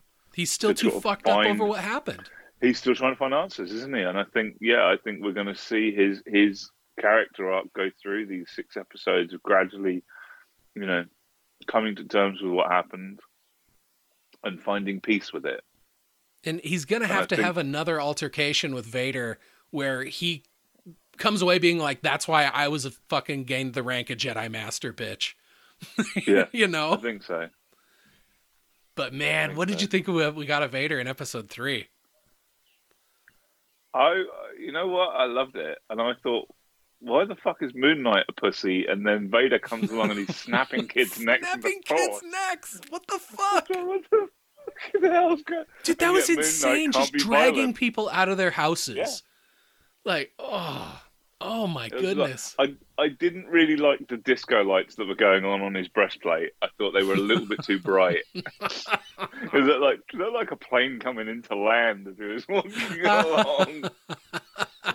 but, you know, that's just it's a new suit. It's all shiny. The bulbs are bright. They mhm. haven't burnt for thirty thousand Well, hours. And he can lunacy. clearly shut those off because the hallway scene at the end of Rogue One, it's like he seemingly shut his chest lights off yeah. just to make more of a dramatic entrance with just the red lightsaber. it's like, you know, Anakin Skywalker, like, you are a drama queen, but I love you for it. yeah. because that was the most terrifying entrance you could have done. Man, No, they've I- just I- been I've- nailing it with the Vader appearances since Rogue One, though, right? Yeah, yeah. I mean, I'm not. I'm. I'm still not a fan of that movie. Um, but that's more to do with Felicity Jones. Um, but I totally get what you're that, saying. the the last time I watched it, I, I paid extra attention to her character to just try to try to, just to just try to make it more right in my head. Like, okay, what what is her motivation for playing this character this way? and Money. I do think it probably would have come off better with differently cast. Yeah, because she just didn't just convey the emotion no- that she was trying to put in. she had no presence at all. You know, it's just it, she just had no no spark and nothing that made you sort of think, you know, yeah, you're passionate about this, which was just disappointing. But I mean, I I strangely, I mean, and I I wasn't ever a fan of them, but I found myself enjoying the prequels a lot more than the sequels now. Oh, without a I, doubt. I, I actually, Rowan wanted to say, "Cool, can we watch um, the Last Jedi the other week?" It's like, "Yeah, if you want, we'll put it on." And I put it on, and I had to turn it off. And I, it's a shame because I really like out of the three movies, that was my favorite. And now I just find that whole three films a joke. I can't deal with any of them. I feel And the it- same it way. Really, it's really upsetting. It's like they're just a big pile of shit, and I don't want anything to do with any of them because I it's just questions, answers, and stupid fan service bullshit all the way through. yes, dude. When okay, so I had been in like huge Star Wars mode before Rise of Skywalker released. I had um been reading like every single. I started all of the the Marvel co- uh, comics because that's kind of where they reset the comic book canon. Yeah. And so I just started and I was reading I was reading the main issue Star Wars, I was reading Dr. Aphra, all this stuff. And you know, it's got lots of kind of filling in behind the scenes. I think those comics are a really fun read personally. Yeah, Um, definitely. especially the the Charles uh, Charles Soule Darth Vader stuff is oh, that was it's- superb. fucking amazing. Every single little bit of it is amazing. When when Vader Yep. is feeling threatened by all the new Inquisitors, and so he's just going into their training sessions and literally cutting off limbs off of them to the point that Palpatine has to tell him, you know, hey, you need to slow down on the killing my people stuff. or at one point he asked Tarkin to put together a group of his best people to try and hunt him down just because he needed the fucking workout basically. Training. Yeah, yeah, yeah. Oh, or or like the the first storyline where he has to go and hunt down a remaining Jedi so he can get a kyber crystal that he can corrupt Yep. and turn red and build his first Sith lightsaber. No, it was it was an incredible Fucking run. That was, amazing. I, um, I've, I've got to buy that on um on on in trade. Yes. I did have it. I'm um, I'm currently um, selling all my comics. Oh, dude, I've got so many boxes and boxes of loose books that the thought has crossed my mind that I really need to look at a lot of them and, and be like, okay, which ones are truly sentimental to me and which ones should I just throw up on eBay to get out of Um, here? I I couldn't even do that. So what, what I've done is I've just I've given all of my single issues to my a friend of mine that runs my local comic shop and just said, look, just give me a fair price for all of them because I I can't I haven't got the time to go through them on eBay. Um, and if I start going through them and trying to pick stuff out, I'll never get rid of any of them. I said the trouble is, and, and you're the same as me, Joe. Once you've read a single issue, what do you do with it? It Bag it, board it, stick it and in then the goes in the box. Yep. So what's the point? Honestly, what's the point in keeping them? I'd much rather have a massive collection of trade paperbacks on the shelf where I can at least see the spines and I can pull them out to a friend and go, "Oh, you've got to check this out," without worrying about never being able to replace the single issue again. Yeah, yeah. Uh, or or so- oh, are they going to bend it? Are they going to rip a page? Are they are they going to So get greasy like, right, fingerprints on it somewhere? So? I, I haven't, apart from my graded stuff, which I've got um, a couple of Spider Mans graded, I've got Batman graded, a couple of others. Apart from those, I've said, right, just give me a good price. So I sold um, all of my spawns and, and I'm uh, all my spawn comics that I got from a friend of mine when he passed away. And I've just, sell, just said, right, take the lot, sell them all. So he's gradually going through a box at a time and then paying out for each box. And I'm doing all right out of it. It's obviously not going to be anywhere near what I paid for it. It might be about breaking even. But one of those, the last box he did, sold for, he, he paid me nearly 300 bucks for. hey, And that was main, mainly because of the Charles, Charles Soule Darth Vader run, because that's worth a fortune at the moment. oh shit! Yeah, because of the, what's going me. on with like, I have these Darth Vader books. I don't want them anymore. And I'm like, I will pay for international shipping. I I will happily keep these in my closet, and then someday talk about that I shouldn't have bought them. Uh, I know what you yeah. mean about the paperback trades, though. They they are so much easier. Um, Yeah. uh, recently, I finally got Lindsay into reading comic books, and Oh, right. dude, she's been going on a tear. She's gone What's she through reading? probably about half of my collection so far. Um, let's see, she's current on Saga, which I was super Okay. proud of her on that one. She's actually further I- along I'm on Saga than I am now. Saga, I'm still stuck on the last trade because I'm reading it by trades and I haven't bought Ah. any new ones. Yeah, yeah. There's like I think four issues out now, which I've read two of, but I think I'm like two issues behind. Right. Okay. Um, let's see what else. Uh, she read all of Nailbiter, Nailbiter Returns. Um, she's read pretty much all of Doug Wagner's stuff, so like vinyl and plastic. Buyer Returns was a bit disappointing. It definitely wasn't as good as the first one, but I thought it was it was okay. It- yeah, it was okay. It was entertaining, but it wasn't. It, I was expecting a little bit more of a run for it, and it was kind of like all wrapped up with six issues. I was like, oh fucking hell! You could have done at least sort of twelve issues and made it a I little think bit it was more. ten. Was it ten? Yeah, it was a Might have ten issue. I thought it was only six. All right, well maybe twenty issues. Maybe you've doubled that and, and made it a little bit more of a mystery rather than kind of just. It just seemed a bit of a gratuitous, violent comic for the reason for no reason. You know what I mean? rather than the, They could have taken much more time to actually set it up. It probably would have done Yeah. better as a twenty issue run, and Yeah. and they could have I it out a still enjoyed it, more. and I, I love the artwork. So you know, I'm not gonna I'm not gonna complain about it too much. But it, just, Oh, yeah. it wasn't as I think that's I was Mike really Henderson. excited when I heard it was coming. Uh, yes, it is. Uh, when it was coming, I was really excited, and then I got a bit disappointed seeing it. Um, I'm not current on Ascender. I've got to get wrapped reading that. Yes, I need to get yeah because I think I've only read the first couple issues of Ascender, and so that's one I think that I've read the rest two trades. oh nice. I, you know what? So I um, I mean, you, you'll remember that uh, Birthright is one of my favourite comics of all time. Joshua Williamson. Everybody in my um, house has read that now. Uh, so so I when I was ill, I ordered the is it the tenth trade, Yes, probably. uh, and I thought, oh great, I'll read the next trade. I can't wait. And then I looked at it and I saw it said conclusion. Uh huh. I was like, Fifty I'm not run. reading that. I'm not reading it, Oh, and it's still sitting there because I don't want it to end. It's still sitting downstairs, and I haven't read it, and I won't read it because I don't want to. I don't want to finish it. oh, I, I will tell you this. I thought it had a satisfying ending, and and I was Oh, it prob- I'm sure it does. I just don't want to finish it. yeah. No, I know that You know what I feeling. mean? Um, dude, everybody in my house has gone through and read it now. Um, I love Birthright. uh, both Superb. both the boys have read it, and Lindsay read it. Um, Yeah. It's so good. Yeah, 50 issue run and it's it's a great story. It's th- this kid gets abducted and kind of taken to this this world where time moves a lot faster. So a year later he shows back up but he's a grown man. And it's a very very compelling fantasy story. Yeah, it's superb. Uh, what else? Have we I read um, uh, the Spider Verse, the, the the entire compendium of Spider Verse. That oh, was good. nice. I that that's Never something read- that I've I've wanted to read for a while, but I It just was haven't. really good. It's a Is little it bit all over Bendis? the place. For, uh, yes, I believe so.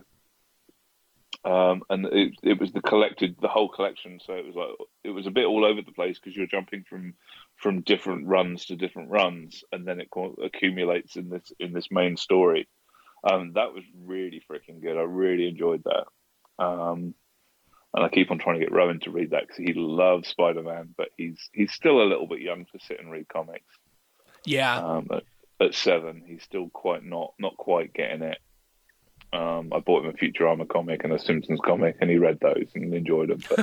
But That was the boys' it's- intro. Was Sonic the Hedgehog IDW comics. uh, and I've given him I've given him access to my ComiXology app. I said, right, you can you know you can read what you want, but you have to kind of check it off with me because obviously there's stuff like the boys on there and, and Saga and Yep. you know all this other stuff that's way out of his his comfort zone. um, but he just kind of he, he doesn't really read it at the moment, but And, it, uh, he, he, he's he's interested. He really is interested in it, So which is cool. what I did was I took every single trade off my bookshelf that was like kid friendly. So Yeah. basically it was like if it's you know, if it's violence, I'm not that worried about it because they play video games and so they understand Yeah, the difference. It, it's more it's like, you know, I don't want to let an 11 year old or, you know, even like a 14 year old read books with like the level of sexual content that's in some of this stuff. You know, especially like with the boys or with Saga, where it's just like, no, you can you can wait till you're a little bit older before you're looking at Yeah, that stuff. I don't want that warping your fucking young brains right yet. I mean, I'm just kind of letting him go wild on the Marvel stuff. To be honest with you, I'm just sort of saying, right, any anything that's Marvel, even Deadpool, because it's all relatively censored. I said you can read any of that. It's fine. Here's the Um, one that hooked and- Liam. So, 11 years old, the first entire run of a comic book that he reads is Invincible. Oh my god! See, I haven't read all that. Dude, it's 144 first issues, I think. He chugged through it. It was wild oh how fast he read it. I've read the first trade, and that's it. And I haven't read anything more than that. And I, it wasn't because I didn't enjoy it.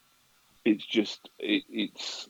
I just haven't gotten around to it. I've I've had other stuff that I was like, oh, I'll read a trade of that, and I'll go and read that, and then I'll come back, and I'll never go back to it. Yeah, I mean, the that's only one thing where I've read- you know, pick up the compendiums. Uh, You can get it in three different phone I've- book size. I've com- got I've got them on my fucking comiXology, dude. I bought the fucking things. I just have. I'm just terrible at reading stuff like that. I kind Yeah, of get a little get bit you. bored about being stuck in one world for a while. I mean, the only I think the only comic I have read from start to conclusion currently. Oh no, no, that's that's a lie. I've read Preacher, The Boys, in its entirety many times, um, and Walking Dead from from one to conclusion, and that's still one of my favorite runs of any comic ever. I absolutely adore The Walking Dead. I've read all of the boys. I think I've read only the first two trades of Preacher. So that's probably like like 26 issues because I think they're 13 issue trades. Yes, you've got. Uh, you, uh, why? Why did you stop reading Preacher? Um, I don't know. It's one of those ones that I need to get back into and finish because I loved You every bit of it that I read. Preacher is is phenomenal, and I will probably go back to reading it again at some point because it's just one of those books that just makes me happy, even though some of the content in there is so fucked up. It's very beyond fucked up. fucked up. but it's it's just so well written, and Garth Ennis is just a genius of of comic book writing. He can just he just gets his point across in the most crude manner possible. Dude, there's some fucked yeah. up stuff in the boys. like Oh, some very yeah. fucked up stuff. Have you um have you started season three yet? I've watched the first episode of it so far, and Oh I absolutely loved it. I couldn't believe what the the shit they did with the shrinking guy. I knew as soon What as he started, as soon as that scene started, I knew termite. exactly what was going to happen. I was like, "This is going to go wrong." I can't I- believe we had a CGI dick hole.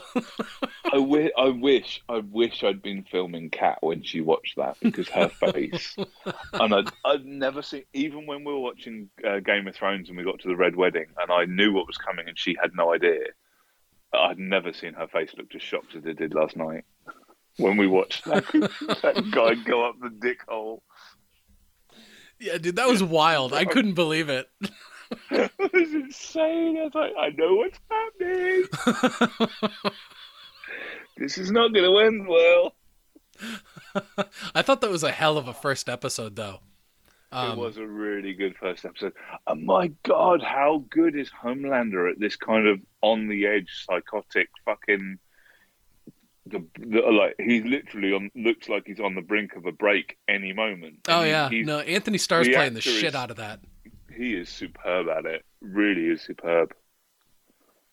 No, he needs to win an Emmy for for what he's He doing in that role because to to play I don't know, it's like the Homelander in the in the comic is, you know, somewhat threatening, but it's like what they're what Antony Starr is doing with that character in, you know, live action is it's it's it's an elevation of the source material in my opinion.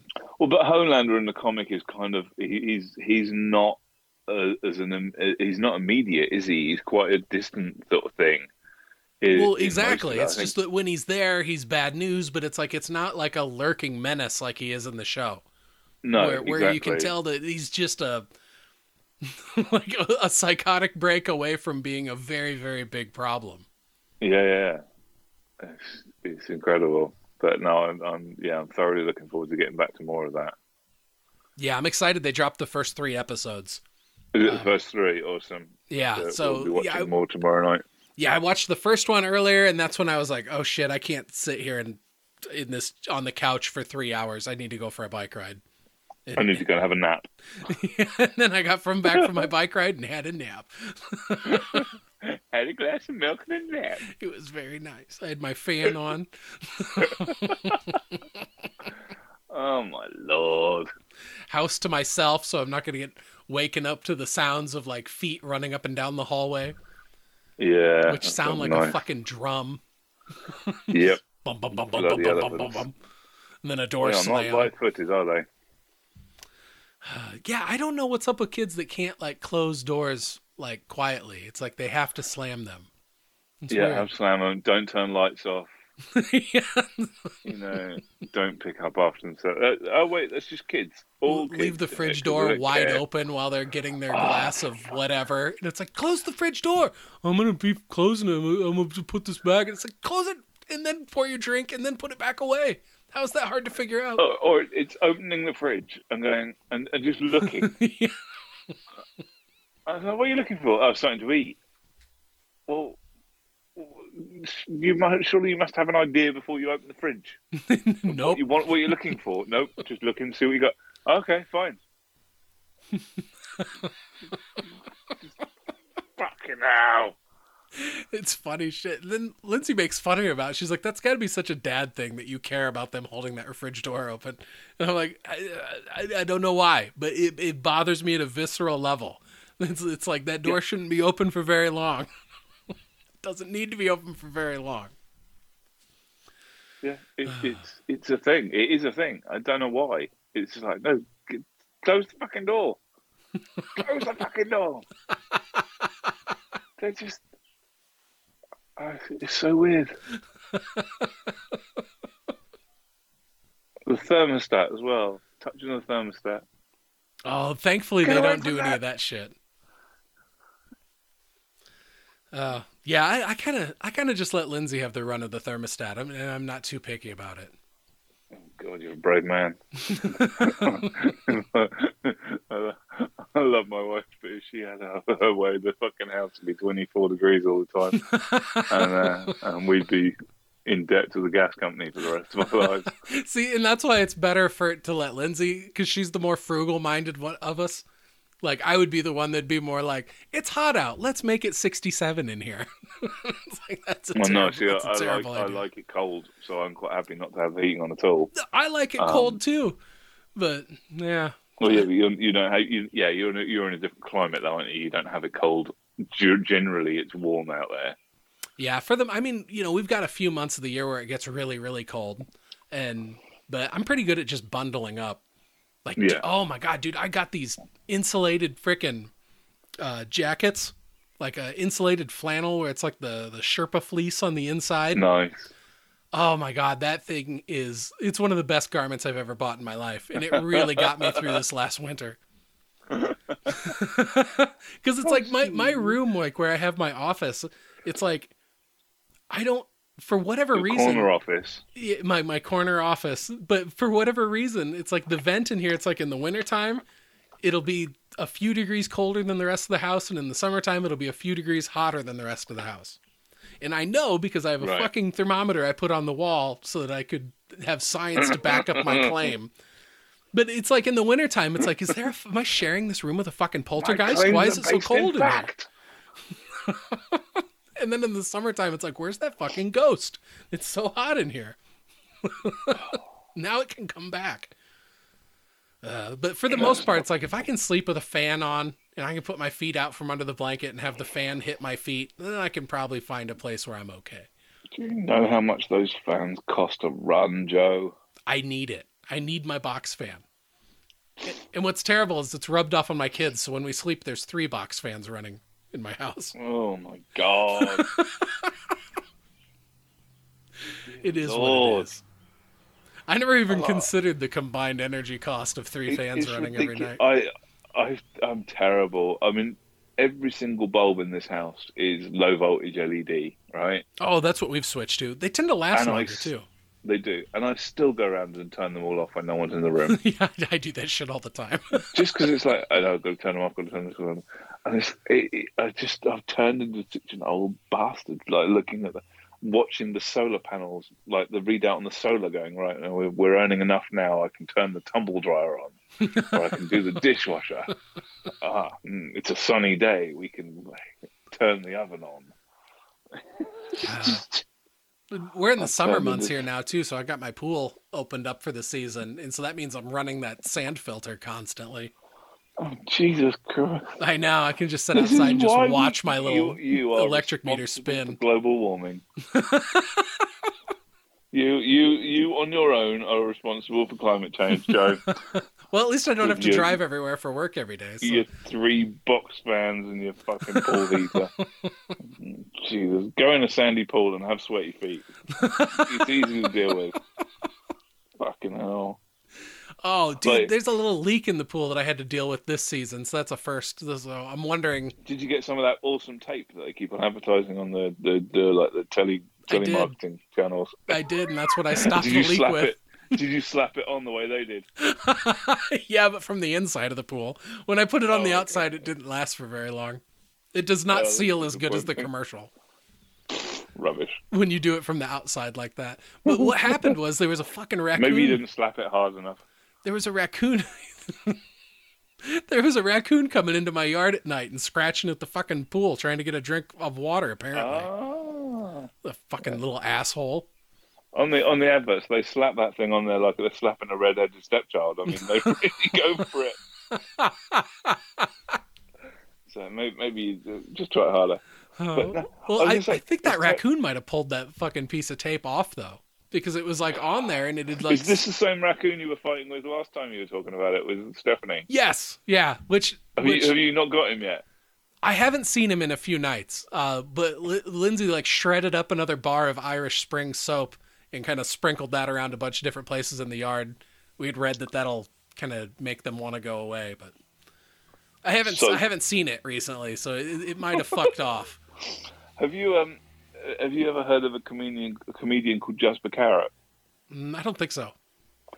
Okay, I'll have to try and find um, uh, uh, the sketch for you, um, but I'll give you a rough idea.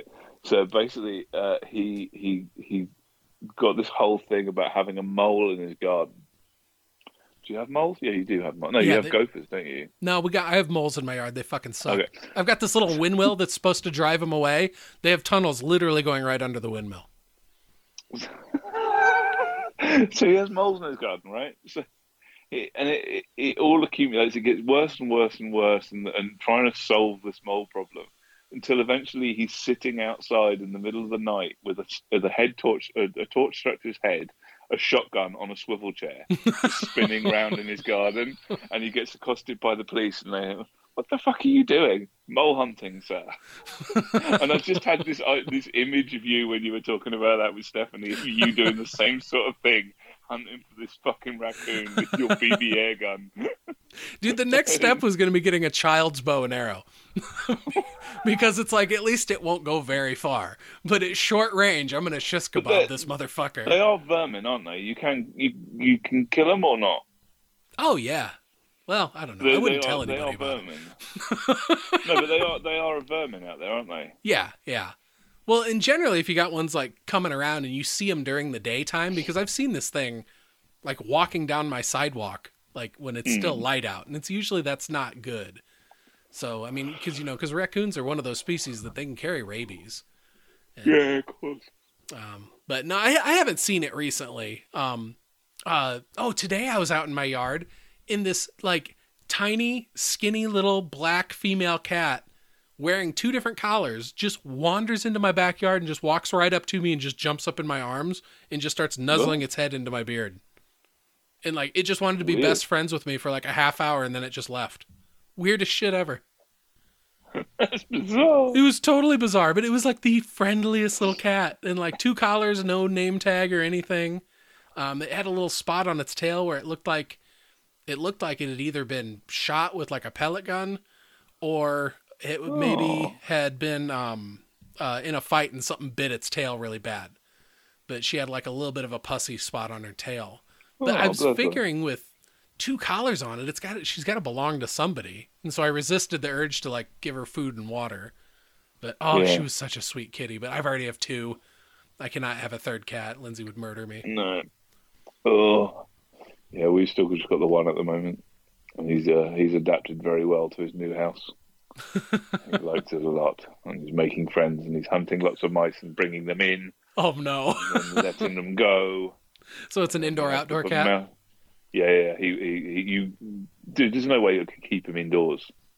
This thing, he's literally because I, you know, and, and I get what you were saying when you were talking to Stephanie about it, and it, it would be heartbreaking if he didn't come home. But at the end of the day, he's just he has always wanted to be outside, and he loves it outside, and he goes climbing, and he he ends up on the roof, on the top of the van, wow. yeah, and he goes off for Adventure miles. cat. At some point, I'm going to put an air tag on him and actually see how far he goes because I reckon he goes wandering for miles, and then he just comes back and he, he he's he's never had a problem. And like, you know, let's say if you move house and you're letting a cat out, you've got to keep them inside for a month or so. Uh huh. He managed seven days, and it's like we've got to let him out because he's starting to climb the walls. And he went out, wandered off, came straight back. Never had an issue, not a problem at all. Not even a glimpse of a, problem. And he's been brilliant. And um, yeah, but he does bring mice in for play. And I came, came and I came, you know, a lot of the time it's like it brings it in and it's alive. Oh my it's like, god. fuck's sake! And then it, it because of course we're we're not finished, so it can get under the floorboards. It, and we've now got not got a problem, but we've got one or two mice running around and chewing odd things, and we have to put a trap down, a humane trap, and then catch them, and then go and let them go, and all of this other shit. And then I came down the other morning, and the fucking little sod is lying on the middle of the living room rug. Like almost sort of sprawled out Burt Reynolds in front of a fire kind of manner. Just batting this mouse in his mouth with his paw. Uh, the thing's absolutely dead. I was like, but right, okay, cool. Get out of the way. Picked it up with kitchen towel, t- went, took it out, put it in the bin, came back in, and he is so pissed off that he can't find his mouse. he's looking everywhere for this fucking thing. Where the fuck has it gone? And he's looking under here and under. And he's just, oh, stop bringing him in, please. What would Stop have been great is for you to come back and he'd had a different mouse in his mouth. Ah, I wouldn't put it past him. He'd just get another one out of his pocket. exactly. but and but he does it and he comes in and I've I've seen him do it. He did it one morning a about a month and a half ago, and he came flying through the cat flap. And I uh, uh, it was only because I noticed it out of, and he makes such a noise when he comes through in the morning. Fucking pigeon in his mouth, Wow. a full pigeon in his mouth. I just went no. Out. He just turned straight around and went out the door, out of the cat flap again. so he is good. He knows he knows he's not supposed to do it, but if, if no one's around, he'll still have a go. But yeah, a full-grown pigeon. He had it by the neck, and he just waltzed in. And he's not a big cat. He's not big at all. He's he's probably small to average size. And he just bounded in with this fucking pigeon in his mouth. I was like, oh god, outside. That's He incredible. trots, and he, he's he is a good boy. He's he's lovely, but we might we might end up having. I think we're, the the the thesis at the moment is that we're having um our middle daughter and her fiance are going to come back and live with us for a year um to help them out financially, and obviously with the cost of living, it means that we'll then get rent coming in, and it'll mean everyone's better off for a little while. So Oh, nice. um, and she has a she has a pug called Major and a, a rare breed cat called um, Luna. Um, so we're just trying to work out the uh, the way of stopping her cat going out, but letting Natsu go out. So it's a bit tricky. Um, so Oh, we'll sort it out. But I mean, we we think personally, we think that she should just be let out, but it's because you know, I don't know, it's just difficult, isn't it? I do get it. It's an expensive rare breed, but mm, it's a weird one. So anyway, that's all going to be going on. So I don't know how Natsu's going to take to that, having company in the house all of a sudden after not after being the only the only animal for three or four years. Yeah. Wow. I'm sure he'll get used to it. you hope so, right? I mean, because it's, it's, it's, it's hard to say with cats sometimes. Yeah, I, I mean, he, he is a friendly cat. He he doesn't ever have problems with with the neighbor. With all, I mean, there's, there must be at least ten other cats in the neighborhood that all sort of accumulate in our garden. Huh. Well, if and he's not never coming a home bloody, with any then- of them. No, no, no. He's had, once he's had a bit of a scratch on his nose, but but he's never he's never there's never much fighting. There's never any problems, and they all just sort of chill out in the sun and. They go to one driveway and then they're in the other one and then they're in the garden and he's never had a problem with it. So he should be all right. It's probably just going to be a bit of a an acclimatization time and then he'll be okay. yeah. Bless him. Bless him. Oh, Silly God. little bugger. Thor's still out in the garage. He's Is still, he still there? He's still. It's like it's like I've got like Emma's old, so our old uh, MR Shih Tzu that we had for many years. We've got her Yeah. kennel set up out there, and I've got like a blanket draped over it, so it's like a little cave that he can go into. He never goes into it, but he sleeps on top of the thing all the time. But half the time I'll go in the garage and there'll be a shit on top of it. And it's like, dude, it is five feet away from the litter box. Why did you take a shit here where where you like to sleep all the time? It's like I don't get it. And and now he's kind of leveled up and he's discovered the path to climb up my different storage shelves and get up above the climbing wall. And so he'll just lounge on that. And then the other day he took a shit up there. Aiden came in the house and told me he's like, uh, Thor took a shit up above the climbing wall. And I was like, how do you know? He's like, it was very farty. And I was like, oh my god. so Aiden's just in there looking for the cat and here's a farty shit coming from over his head and he just bailed. Uh, Yeah, so I had to get a step ladder out and clean up that shit. That was fun. yeah, that's not nice. But I mean, he's he he seems to love the garage. I mean, he's he's all Fair over the place in there. If he's happy, he's happy, isn't he? I suppose. Yeah, yeah. But I mean, we miss having him in the house because, like, of the two cats, he's definitely the sweeter of the two. Jack's kind of Really? an asshole. nice. Uh, Gotta love having an asshole cat. I know. I, I love him too, and, and it, I, he cracks me up all the time because he just looks at everybody with this disapproving look on his face all the time. Like Oh, he's just looking at you and just judging you and just being, "Is this really how you're going to do all this?" Yeah. Fuck, I All guess. cats Okay. have that look. Natsu does that to me all the time. Like, really? but he's, uh, I, I don't know about you, but fucking Natsu's really bossy. Like, uh, uh, morning and evening, he'll he'll demand his food. Oh yeah, Uh, that's the way Jack is. Like, Fuck off! Just wait, would you? And then, uh, I, you know, because I, I, I, I do like the Amazon subscribe and save stuff, so his cat food's on that. And it was one that he liked, and I was like, right, okay, I'll get that. And I get like two boxes every month or every couple of months, and it keeps us going. Now they've had real trouble getting hold of it. I don't know whether that's to do with the, the cost of living stuff and the shortage of food and whatever else, but they've had trouble getting rid of this, getting hold of this certain food. So we've had to use other brands because we can't get it. So we've gone to the local supermarket and we've got theirs. And we've got, and he's literally been turning his nose up, and he's been. So you, you'll feed him it one day, and there'll just be a pile of liver left. He'll eat everything else, but he'll just put all the chunks of liver to one side, and then the next day you give him something else, and he just won't eat it at all. He just sits, just sits there looking at you, going, "I'm not eating this shit. I'm not eating it at all. No, fuck you. I'm not eating it." And by the end of the day, he's eating it, and he's Of asking for course. the next pouch. Yeah, you go hungry. Fuck you. Um, but yeah, so he, he's just bossy. Um, but he's he's a good cat. I do love him to death. Well, we've really figured out that Jack takes his dry food and gets at least a quarter of it just spread out on the floor all around the food Oh, bowl. And apparently Thor just? was coming along after him and then eating all the food off the floor. To the- to the point where we would that. even see You- Thor like put a paw in the cat food and like pull food out and throw it on the floor and then eat it off the floor. And we're like, well, that's weird. Right. Okay. But I don't That's know. crazy. I don't know if Jack was being a dick to him and just being like, "You eat the food on the floor. The stuff in the bowl is Bitch. mine." Yeah. Yeah. the fucking yeah. You came along last. Grab this shit off the floor. Fuck's sake. I can see it happening because he is kind of an asshole cat. Oh, but he's really, really adorable, and, and, and like he's so cute when he sleeps. oh bless. Uh, dude, I've had a great time uh, catching up with you. Yeah, man. It's been awesome. Um, it's been very fun.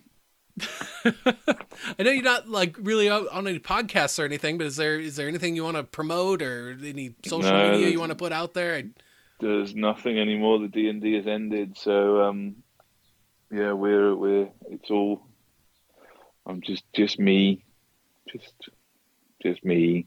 Any any talk of that maybe starting up again at some point? Um, I don't know. To be honest with you, I'm I'm not really talking to. Uh, it, it's all a bit difficult. I, I think. Um, I was when I was going when I was sort of at my darkest point. I, I kind of didn't want to deal with them, and I kind of just disappeared off of the the the um the message threads, and I didn't want to. Uh, you know, I, I, wasn't in the mood to listen to dick and fart jokes, and and you know. Uh, that's fair. Talking about anime boobs and stuff. So I just sort of went, no, I'm not going to do it. And I think they kind of thought I wasn't interested anymore. And I was. I just uh, you know, I just needed a bit of time to deal with real life, which sucked. Um, and then it kind of just got. I think Jai got a new job, and it just became too much of a chore to try and organise to get everyone together. So they just abandoned it. So, which sucks because I do miss it and I did enjoy it, but it was. Those were really fun episodes. It, they were, and I, would like to do it again, but I, I don't think I'm particularly the the most popular person with them anyway at the moment. I think I'm a little bit to blame. I think they blame me a bit for it ending, so I just kind of kept quiet and out of everyone's way. Wow. Yeah. Well, you know, it's been a rough couple, rough last couple years for a lot of people, and especially so with everything you went through with your health and all that. Mm. And I'm really glad you pulled out and are, are doing in a better state now. I remember when yeah, when Kat first brought that up in the admin thread and everything, and and I was texting with you and, and just kind of like you know, making jokes and stuff with you. And for me, it was like I, I was worried for you, you know. Jokes. Yeah. well, I was like, I was like, I was like, if like if if he's worried at all about this, which I'm sure you were, then it's like he probably wants to have a laugh from from yeah. a friend, and so that's why that's why I was like, I'm gonna. I'm gonna just write him really terrible kidney jokes and try and get him to laugh and they were very much appreciated. Between between you and Nana, you were the two two that just literally kept me entertained with stupidity all the time. Um, I'm so happy I mean, to hear that. Nana, Nana, literally, like, the first day I was in Guildford Hospital, literally FaceTime me and went, "What the fuck have you done now?" like, what? Leave me alone. Fine. I love Nana. I gotta get him on the podcast. He's been elusive. Yeah, no, he's he's he's an amazing guy. I love him to death. He's um yeah he he came down and helped me actually when we were trying to finish up the house build. He came down and helped me for a day, and that's awesome. You know, he's been down and seen. We came down and saw us late last year as well. Um, we just sit and chat and talk shit, and you know, it's it's it's awesome. It's really nice. So yeah, it's um all good. But yeah, it was it, it was difficult, but you know, I'm sure we'll do something new. Maybe even I'll try. I might try and sort of think about doing another D and D podcast on my own and fuck everybody else. But we'll see what happens. There you go. Future's wide know. open. Yeah, yeah. Add another hobby. Do something else to distract me from from all the other shit I'm supposed to be doing. right. Mountain biking, miniature painting, reading comics, doing all that, everything else. Yeah, that's fine. Add another one on there. Oh, and you got to work. Oh, fuck. Okay. And work right. and family responsibilities. Yeah. And it's oh. like, oh, the window of free time is so small now. it's tiny, isn't it? it is fucking tiny. I'll just just stick to what I'm doing. it's fine. I'm happy at the moment. well, that's no, the best no, there's, no, there's nothing to promote. I mean, yeah, check check my Instagram out if you want to see my my carpentry work. Um, and if not, don't worry about it. Which is awesome, dude. You're a fucking artisan. Uh, uh, I love seeing those posts. I mean, that's it's. I know it's fine craftsmanship for sure. It's really really cool. Uh, yeah, I've, I haven't. I, I should have been doing them actually the past week. I've been making gaming tables for a comic shop. Um, and I haven't taken any photos or done anything about them, and I should have done. They're they're coming up really nicely, so, so I'll uh, I'll try and do some posts about those next week. Awesome. Can... Is your Instagram is it uh, at mk carpentry? Mm, hang on a second, I'll have to have a look. Hang on. There might be some underscores in there. Terrible, terrible sure. podcasting. um, m.k underscore carpentry. There we there go. We go. That's me. get me up. Get me up to 300 followers. That'd be amazing. Check it out, people. It is really good stuff. You are very talented at that. Thank you, Joe. You're very welcome. Go and have a nap now. I won't tease you anymore about your naps. well, I'm going to keep taking them, so it's okay. you do that. Oh, dude. Thank you so much for coming on. This has been awesome. Thank you all very much for listening. Until next time, this has been Startcast.